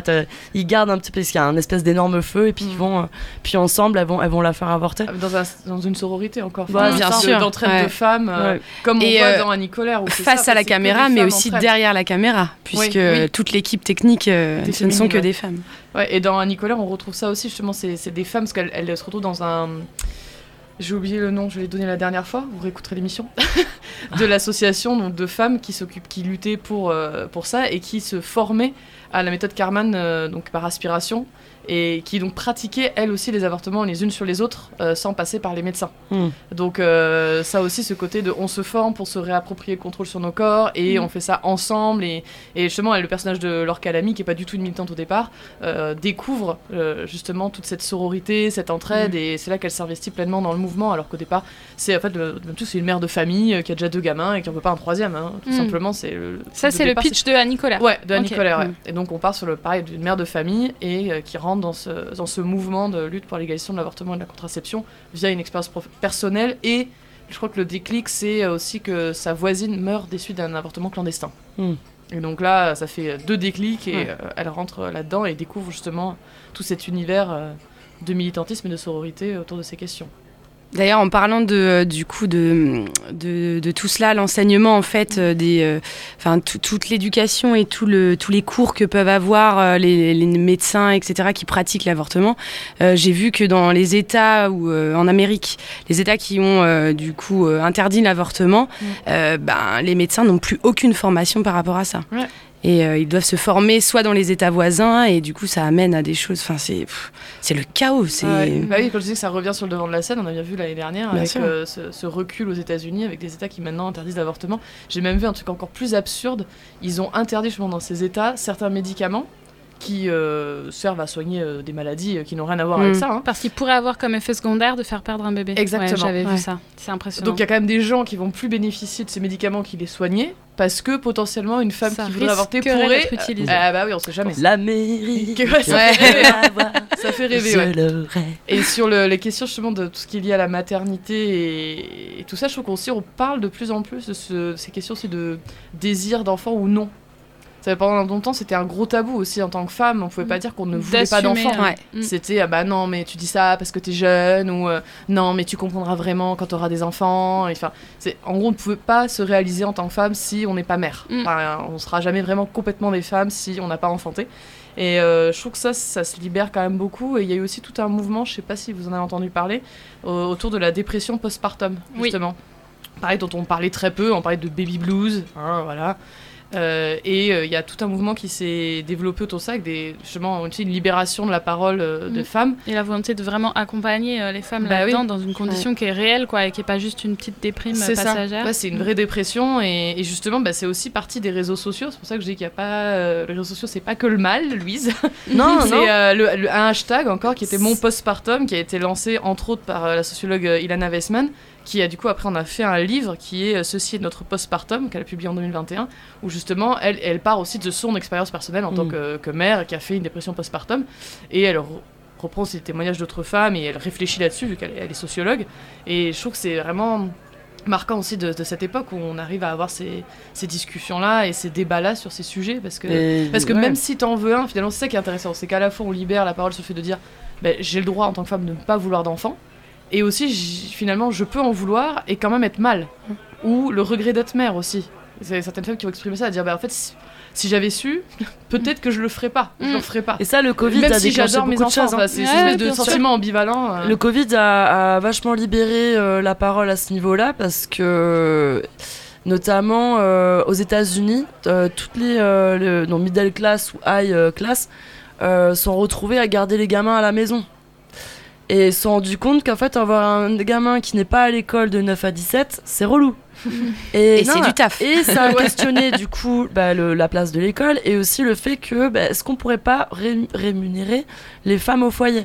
Donc, Notamment, Ouais, tu as les études de Silvia Federici qui a, je le cite pas mal parce que je l'adore cette nana, une économiste italienne hein, qui est partie euh, travailler. euh, en Amérique parce qu'en Italie c'est un peu c'est un peu c'est pas du tout apprécié ce genre de, de prêche mais elle a réussi à, à donner un salaire moyen aux femmes euh, Et ben, en tout cas, ouais, le fait d'avoir été enfermé au foyer, c'est questionner sur euh, est-ce qu'avoir des enfants tout le temps, à temps plein, est-ce que c'est viable? À plein temps. À plein temps. Ah, j'y arrive pas. Non, je Elle a- Elle a essayé, t'as vu, elle était sûre Elle m'a elle a- regardé, c'est ça. Attends, Moi, j'ai plein pas plein à temps. oui. Du coup, on pourrait dire que finalement, euh, ce sont des combattantes du quotidien. Ah, On ouais, pourrait ouais. revenir euh, sur, euh, Sur toutes l'idée de guerrière. Voilà. Les femmes qui veulent D'ailleurs, vous, en, vous en connaissez d'autres qui veulent sortir de l'ombre par leur grand combat. Ah, mais t'as Linette, Linette dans Desperate Housewives. Linette. Ah. T'as Nancy Botwin dans Weeds. Et ça, pourtant, c'est des séries de qui, qui, qui déjà présageaient la morse 2010. Et euh, Desperate Housewives, c'est quoi 2003, 2008, je Ouais, crois. c'est ça. Ouais, c'est ça. Et, euh, et ensuite, on a les nouvelles séries avec plus de diversité que j'ai citées tout à l'heure, Grey's Anatomy euh, et Orange is the New Black. Mais ouais, il y a Nancy Botwin dans Weeds, qui est une femme célibataire et qui se retrouve euh, oui. à vendre de la weed. J'avais vu cette Euh, série. oui, elle est trop bien cette Mais série. oui. Euh, Linette qui, qui a dû arrêter son travail pour se retrouver femme au foyer, Mhm. euh, qui a un cancer. Bon, elle s'est fait rouler dessus par la vie. hein. Euh, en plus, elle a deux jumeaux affreux euh, qui font, qui font des conneries tout le temps. Mhm. Mais y a- en fait, il y a pas mal de séries qu'on a tendance à oublier, mais Ouais. qui ont lancé ces ouais, figures-là. qui était quoi. un peu des précurseuses de ça. Et, la euh, maman de Malcolm. Mais oh, la maman de Malcolm, elle est incroyable. Gère, elle gère le mari gère qui a un tarés. grand enfant. C'est des gros tarés. Mais oui, en fait, voilà, c'est des années 2000 déjà présagées. Bon, après, elle, c'est une grosse tarée aussi, mais en fait, si on regarde ce qu'elle a à gérer, on comprend pourquoi elle est tarée. C'est parce qu'elle est pas Charge mentale, au bout d'un moment, Ah ça bah, va. ouais, le mari et les trois gosses, c'est des fous furieux tout cela. Faut, Puis, faut gérer tout ça, gratuitement en plus. Bah oui. Zut, Ouais. quoi. En plus de son boulot, parce qu'elle bosse aussi, la mère de Malcolm. Oui, elle travaille dans un magasin, Ah bah ouais. un supermarché. Ouais. Pareil, c'est pas, pas dans un boulot qui semble beaucoup l'épanouir non plus, hein, Ouais. de ce qu'on voit dans la série. euh. Ouais, mais franchement, est-ce que tu as le temps de faire un, un boulot euh, Enfin, c'est que c'est que du vital, c'est que du euh, mince, comment on dit euh, Alimentaire. Alimentaire, merci. Élémentaire. Et euh, non, je pense aussi, parce qu'on en avait parlé pour euh, justement la question de, la- de l'avortement, c'est euh, la, la série qui a eu énormément de succès, La Servante écarlate. Oui. Ouais. Alors, Euh, moi, je gros l'ai pas succès. vu. Bah, mais, non plus. gros succès, Alors là, pour euh, le coup, on est euh, pas du tout dans l'avortement. Là, on est dans le. Au contraire, ouais, Ah oui, oui. l'utilisation des femmes Mais ça a, été, pour, de- euh, ça a oui. été réutilisé dans la lutte pour l'avortement. Complètement. Il y a eu des manifestations de femmes déguisées justement comme les personnages là avec les tenues rouges et les Mm. espèces de trucs De sur la tête là, euh, voilà, ouais, tout ça, je sais pas comment. Voilà. Ouais, moi non plus. Vous avez compris, On a tout compris. le monde à l'image. voilà, le vous truc rouge. pas, vous cherchez sur internet, ah voilà.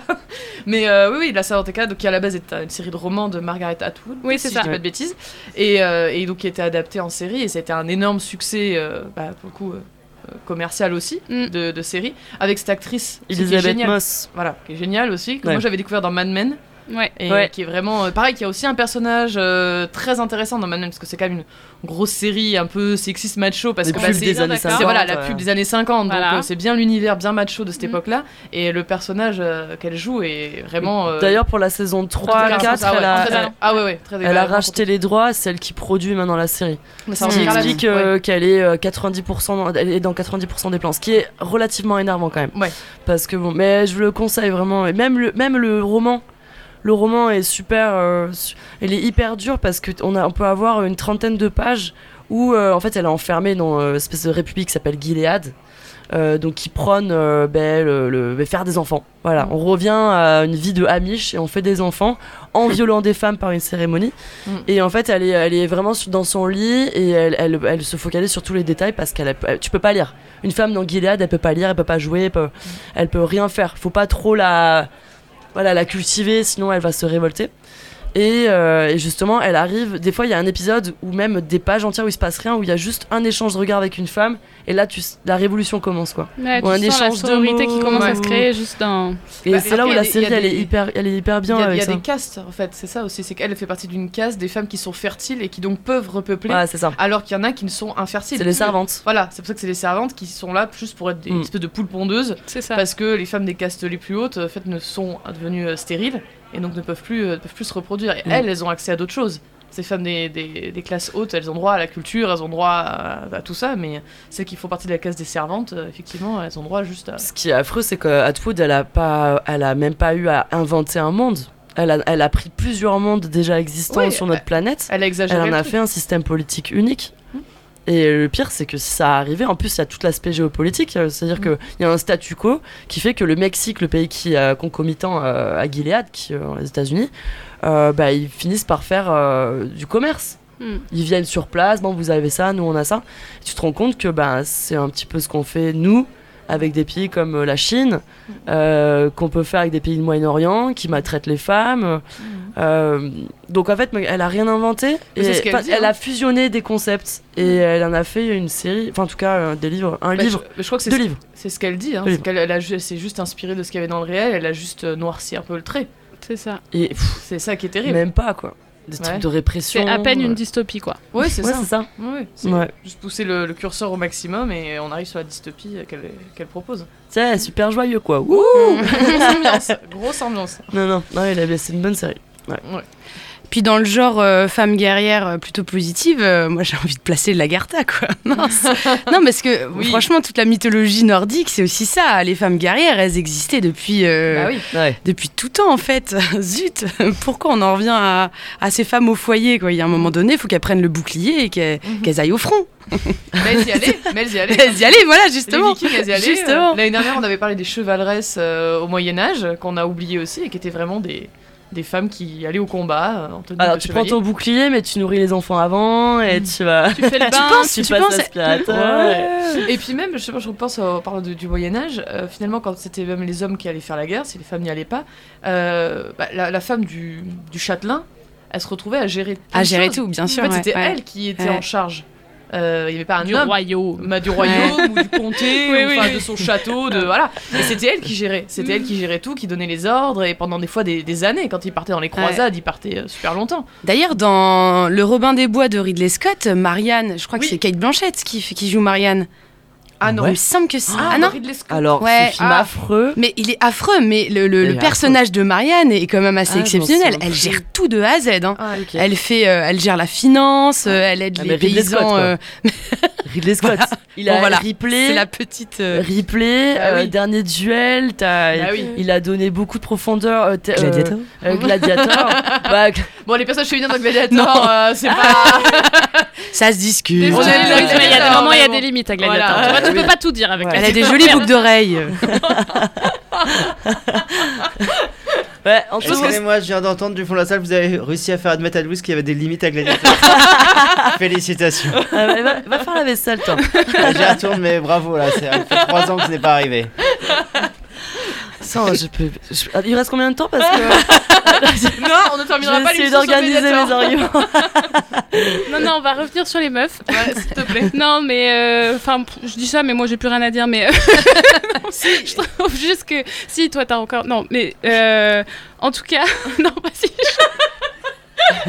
Pardon, l'échec le pire, total. Pardon, non, j'essaye de conclure. Moi, je suis fatiguée, d'accord, mais apparemment il y en a qui ont des trucs à dire. Pardon, pardon. Mais non, mais pour les femmes guerrières, parce que bon, euh, on, a- on fait la guerre, mais il n'y a pas que ça, il y a le sport aussi. Ah oui, les documentaires tout. Allez-y, y a pas Steven, on va pouvoir parler de sport. Sia. Mais non, mais parce que dans le sport, c'est quand même un domaine aussi qui a été pendant très longtemps dominé exclusivement par les hommes. Bah, déjà, le sport en soi est un duel, contre toi ou contre quelqu'un. Oui, Voilà. et puis le sport au départ, c'est quand même une activité des nobles quand il faut pas la guerre pour s'entraîner à la guerre. Donc euh, c'est quand même un truc masculin au départ, hein, c'est un peu ça. Et, euh, et après, donc effectivement, les femmes ont intégré petit à petit. euh, ont dû se battre pour intégrer petit à petit euh, le, Le monde du sport. du sport. hein. Ça n'a pas été simple. On a, Ouais, Ouais, Il y a plein d'anecdotes. Je pense que tout le monde euh, connaît l'anecdote de. ah, J'aurais dû chercher son nom, je l'ai pas. Mais de cette marathonienne qui euh, fait le. Je crois que c'est le marathon de New York ou un truc comme ça. Et Ouais. euh, en fait, elle, elle veut participer à la course, sauf que bah, elle a pas le droit parce qu'elle est une femme. Ouais. Et elle va courir quand même. Et il y a une photo où on voit qu'ils essayent de la, de la pousser pour, pour qu'elle Mm. sorte alors qu'elle est en train de courir. Oh là et qu'il y a donc d'autres marathoniens qui. c'était il y a pas très longtemps, je crois que C'est le début, fin 70-80. Ouais, c'est par là, Ouais. 60 ou un truc comme ça. Enfin, c'est il y a cette photo, elle est connue, elle est en noir et blanc, euh, et on la voit qui court avec un, un gars qui est en costard et qui essaye de lui arracher son, son Dur. dossard. Enfin, c'est hyper violent, juste parce qu'elle veut faire un putain de marathon. Enfin, déjà, la meuf est folle, elle veut courir pendant 42 bornes. Foutez-lui la Mais paix, c'est quoi. là, putain. Enfin, non, mais voilà. Et et- en athlétisme, faire des tests euh, chromosomiques. Mm. Parce qu'il y a eu un record de 400 mètres, euh, c'était en 1982 ou 1981. Elle a pulvérisé le record. Mm. Et euh, ils se sont posé des questions sur euh, le sexe de la personne. Est-ce que vraiment une femme pourrait faire ça et Bah donc ouais. le 800 mètres a été interdit aux femmes pendant très longtemps. suite à ça. Donc euh, c'est pour ça que t'as des nanas euh, dans le sport et c'est pour ça que moi ça m'avait interloqué parce que je regardais beaucoup les JO quand j'étais petite parce que j'adore les JO c'est trop cool et en athlète il y en avait une c'était euh, putain j'en ai marre j'aurais dû prendre les noms Ouais. mais c'est une athlète euh, de 800 mètres aussi ou 400 mètres en tout cas une preuve très difficile hein, et qui, qui sur, survisibilisait sa, sa féminité Mm. donc se laisser pousser les ongles euh, énormément Ouais. avec euh, très très maquillé il faut montrer que t'es une femme Mhm. sur des sports où tu as des abdos. Sur un sport où tu as des mollets parce que c'est ton travail de Ouais. courir et de gagner ta vie comme ça quoi. En fait, c'est le paradoxe des femmes, euh, des femmes athlètes, c'est qu'on attend d'elles qu'elles soient performantes parce que ce sont des athlètes, mais il faut pas non plus que leur désir de développer leur performance vienne cacher le fait que ce sont euh, visiblement des femmes. Parce Ouais. que bah, forcément, si tu pratiques du sport euh, au niveau, à ce niveau-là, enfin c'est des professionnels, forcément ça modifie ton apparence physique, ça modifie ton corps, donc tu muscles ton corps, ce qui est un peu le but du jeu. Hein. Mais, euh, mais s'il est trop musclé, c'est pas féminin. C'est comme les filles qui vont maintenant, il y a de plus en plus de filles qui vont dans les salles de sport, faut pas qu'elles se musclent trop. Ou pas n'importe quoi, faut pas qu'elles développent trop leurs épaules ou trop leurs cuisses. Mm. C'est pas féminin, ça va pas être joli. Ouais. Alors que si ça leur fait plaisir et qu'elles se sentent fortes comme ça, mais qu'on leur fout de taper. Mm. Et avec clair. les femmes athlètes, c'est encore pire, je trouve, parce que finalement, c'est leur travail. Ce qu'on attend d'elles, c'est qu'elles soient performantes. Ouais. Mais on va quand même exiger qu'elles restent féminines. Pas Donc, trop quand même. Voilà, donc ces ongles longs, performante et tu dois quand même montrer ton corps, mais pas trop quand même. Bah, Euh, regarde le beach volley, euh, à quel moment? Euh, Un string, elles ont un string. Hein, Non, c'est une moi, culotte. c'est j'appelle ça. culotte. Oui, bah j'appelle ça un string. Euh, regarde, franchement. Bah, c'est sûr que ça rentre dans les fesses parce qu'elle bouge forcément, mais c'est une ouais. culotte quand Tu vois, on se euh, posait la question de pourquoi ça- c'est aussi cher le beach volley au JO de Paris. Bah, c'est ça. Euh, bah voilà. On a la forcément pour le réponse. sport, les loulous. Hein. Mais justement, une, euh, un- une anecdote euh, que j'aimerais euh, raconter dans ce qu'on est en train de dire sur le sport, c'est que euh, récemment, enfin il y a quelques mois, euh, à la Halle au Grain euh, de Blois, euh, scène euh, nationale, euh, théâtre de, de la ville, euh, il y avait un petit euh, spectacle qui est passé que trois fois et qui était en fait euh, pas dans le, le théâtre principal, mais euh, une installation un peu genre cirque dans le hall Ouais. euh, d'une artiste qui était incroyable. Son spectacle s'appelait Dick Love. euh, et depuis tout à l'heure, je suis sur internet à essayer de retrouver trace de ce truc pour retrouver son nom et je n'y arrive pas. Je suis désolée. Euh, J'essaierai de, de retrouver ça. Et en fait, cette, cette femme-là, donc c'est une artiste circassienne qui fait, enfin qui pratique un, un art circassien particulier qui est le mât chinois. Ça ressemble un peu à une barre de pole dance, sauf que c'est euh, euh, plus mouvant. C'est-à-dire que la barre, elle tourne sur, euh, sur elle-même et elle est plus, elle est pas euh, fixe. Elle est pas fixe au Voilà, sol. Elle, elle est pas fixe au sol, donc ça tourne en même temps. C'est assez impressionnant euh, comme art et ça nécessite forcément d'avoir une sacrée euh, musculature. Mm. Et, euh, et en fait, le spectacle, le spectacle tournait autour de ça et était assez. euh, Enfin, c'était franchement, c'était une claque ce spectacle. J'ai adoré Euh, parce qu'en fait, elle raconte que dans son spectacle précédent, à la fin de ses- son spectacle, c'était hyper fréquent que euh, des gens adultes, souvent plutôt masculins, mais des enfants aussi, viennent la voir et lui disent Mais en fait, euh, vous êtes quoi? Vous êtes une femme? Vous êtes un homme? Vous êtes quoi? Et euh, on lui a tellement souvent posé la question parce que justement, elle avait, en fait, elle a, du coup, elle est hyper taillée, quoi. Elle a notamment pas mal d'épaules, de bras, Euh, Ouais. et, et donc euh, on se dit, mais ça peut pas être une meuf. Et qu'elle s'est dit, bah vous savez quoi, à force de me poser la question, je vais vous en faire un spectacle. Et donc le spectacle Dick Love tournait autour de cette question-là du genre. Et en fait, tout le long, donc elle part, elle est assise dans le public et elle raconte un peu comment enfant, elle était extrêmement douée en sport et qu'elle se limitait elle-même à pas être trop forte parce qu'il fallait pas humilier les garçons quand même. Et puis, euh, euh, progressivement, en fait, à un moment, elle monte sur scène, elle va au fond, elle se change, et d'un coup, juste en une posture de son corps, dos au public, elle prend une, une posture ultra masculine. Et Mhm. d'un coup, on est tous persuadés qu'on est face à un homme. Ah, Et donc, elle vient euh, interroger et piquer les spectateurs euh, à un endroit où, euh, bah, justement, elle questionne notre désir. C'est-à-dire que Mhm. moi, d'un coup, qui suis hétérosexuelle, je me retrouve face euh, à ce dos Ouais. et je suis en mode Waouh. Wow. Ouais. alors que c'était du coup euh, ultra perturbant. Et tout le long elle va pas arrêter. Donc ensuite elle s'est mise en homme. Donc là elle va jouer l'homme. Elle se fout de la gueule des hommes en prenant des stéréotypes ultra masculins machin. Puis euh, elle va faire l'homme qui se travestit en femme. Mm. donc enfin et tout le long jusqu'à en fait atteindre euh, cette espèce de figure du freak où tout le monde se demande mais qu'est-ce qu'il est machin. Mais Ouais. que elle elle va revendiquer en faisant une chanson sur t'es quoi t'es quoi t'es quoi etc enfin c'était une claque dans la figure ce truc. Et ça venait justement hyper bien illustré par la vie de cette meuf Mhm. à quel point en fait elle a dû faire un spectacle sur la façon dont on la harcelait pour savoir à quel genre elle appartenait quoi. Mais est-ce que comme Vive l'art. finalement- Et du coup, euh, grâce euh, à une technique euh, merveilleuse, on a réussi à retrouver euh, le nom de cette Ah. femme. Donc juste, je le dis, ce spectacle Dick Love, qui était donc à la Halle au Grain euh, en fin d'année dernière, c'était euh, fait par Sandrine Juglin. C'est elle l'artiste circassienne. Donc si vous voulez aller Merci voir Dick Love. Sandrine Juglin. Apparemment, elle a plein d'autres spectacles qui ont l'air très très chouettes. Donc euh, voilà. Et Yes. merci à toi, Sandrine Juglin, parce que c'était trop bien. Ça, en tout cas, ça donne vachement envie. Ouais. quand on Ah parle. Je, je suis déçue de Ouais. pas l'avoir vu du coup. Ah, c'était génial. Mais euh, C'est marrant, ça me fait penser au burlesque. Oui, mais il y, avait clairement du, de. Enfin, elle reprenait des trucs des shows burlesques. C'était. Ouais, ouais. Cool. Et moi, ça me fait parce qu'en fait, elle se base sur, euh, comme tu dis, son, son expérience. Mm. Et euh, comme on parlait des femmes dans le sport, il y avait euh, aussi le documentaire Toutes musclées, c'est ça, sur- qui était Mm. aussi passé sur Arte, décidément. Oh là Arte, là. on peut presque croire que c'est Ouais. sponsor là, tellement le site. Et euh, où justement dans ce documentaire, ce qui était intéressant, c'était au-delà des analyses et tout ça, c'est qu'il y avait plein de témoignages de sportives qui justement expliquent ce problème euh, bah, de voilà de ce qu'on attend d'elles physiquement, qu'elles ressemblent à des femmes, Mm. mais en même temps il faut qu'elles soient performantes, mais pas trop, mais ceci. Et donc c'était bien et de plein de sports différents. Ouais. Voilà, il y avait des, il y a- je me souviens, il y avait une footballeuse, une euh, coureuse, euh, enfin il y avait plein de sports. Ouais, il y une, avait même une, une ancienne, euh, de l'équipe de France ouais, de foot. Ouais, et il y a aussi une, euh, une, une femme qui euh, fait du. Enfin, qui. des trucs à la salle, et qui est une Instagrammeuse, etc. Et qui justement. C'est euh, une influenceuse du coup. J'ai fait des influenceuse, recherches et tout. euh, Une elle est mariée influenceuse, voilà. Voilà, c'est ça. Et euh, qui, elle, Ouais. justement, elle, dit que en fait, le sport l'a sauvée, parce que je crois qu'elle avait des problèmes euh, de- de- d'anorexie ou de boulimie, enfin un truc comme ça. Et elle dit que elle, Mm. c'est le fait de fa- d'avoir une pratique sportive intense qui l'a obligée à, à, du coup, à reconsidérer l'alimentation comme un- aussi un moyen de. se réapproprier son Eh ben corps. oui, Mais et le de sport permettre que son, permet ça, que son ouais. corps Ouais. euh, avait besoin d'énergie pour être euh, Mm. puissant, pour être, euh, pour pouvoir faire ce qu'elle voulait faire avec. Donc euh, finalement, c'est là aussi réconcilier avec son Mm. corps et donc elle a un corps musclé, mais Ouais. euh, qu'elle Donc, assume. euh, euh, les meufs qui nous écoutent là, Mm. faites du sport. Voilà. Faites Voilà, du roller derby aussi, personne Ah, ne vous jugera. oui, roller Ça là-dessus, je suis désolée, Voilà, mais c'est le sport parfait pour ça. Et manger des Venez gros comme vous êtes. Faites ce que vous voulez en fait. Faites Ouais. du sport, n'en faites pas. Mais Faites oui, votre vie. voilà, faites ce que vous Jetez vos caps sur les CRS. Attends, c'est- pas Mardi prochain. grave pour la retraite. Attendez. Ah mais non, on n'aura plus de. Bah non, on les aura plus quand on sera retraité. Putain, qu'est-ce qu'on balancera Merde. Non, c'est ça. les copines. Bah, la- la- les cups des copines. les cups des cops. Attendez, ça mousse à mort au niveau de la plonge là. Ah, putain, Mais non. regarde, Merde. Oh là Oh, mais là, non. pas Mais possible. voilà, mais c'est bien les mecs ça. Ah, Oh là là, On t'avait ok. dit pas trop de mousse. Louise. Il Bon, faut allez. frotter, c'est Bon, tout. les auditeurs à vous laisser. En tout On cas, retrousse nos manches. Ouais, c'est parti. on va Comme d'habitude, les mecs s'en sortent jamais tout seuls. ont toujours besoin des meufs. Voilà. On arrive, panique pas, on arrive. Ouais, merci beaucoup. N'hésitez pas Merci à laisser à des vous. commentaires. Des petits Et likes. euh, voilà, j'espère que nos voix sexy, délicieux vous ont plu avec ce petit euh, changement de, euh, d'équipe. Voilà.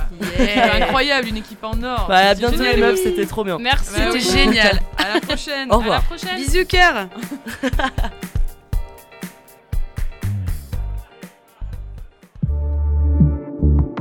Bonus.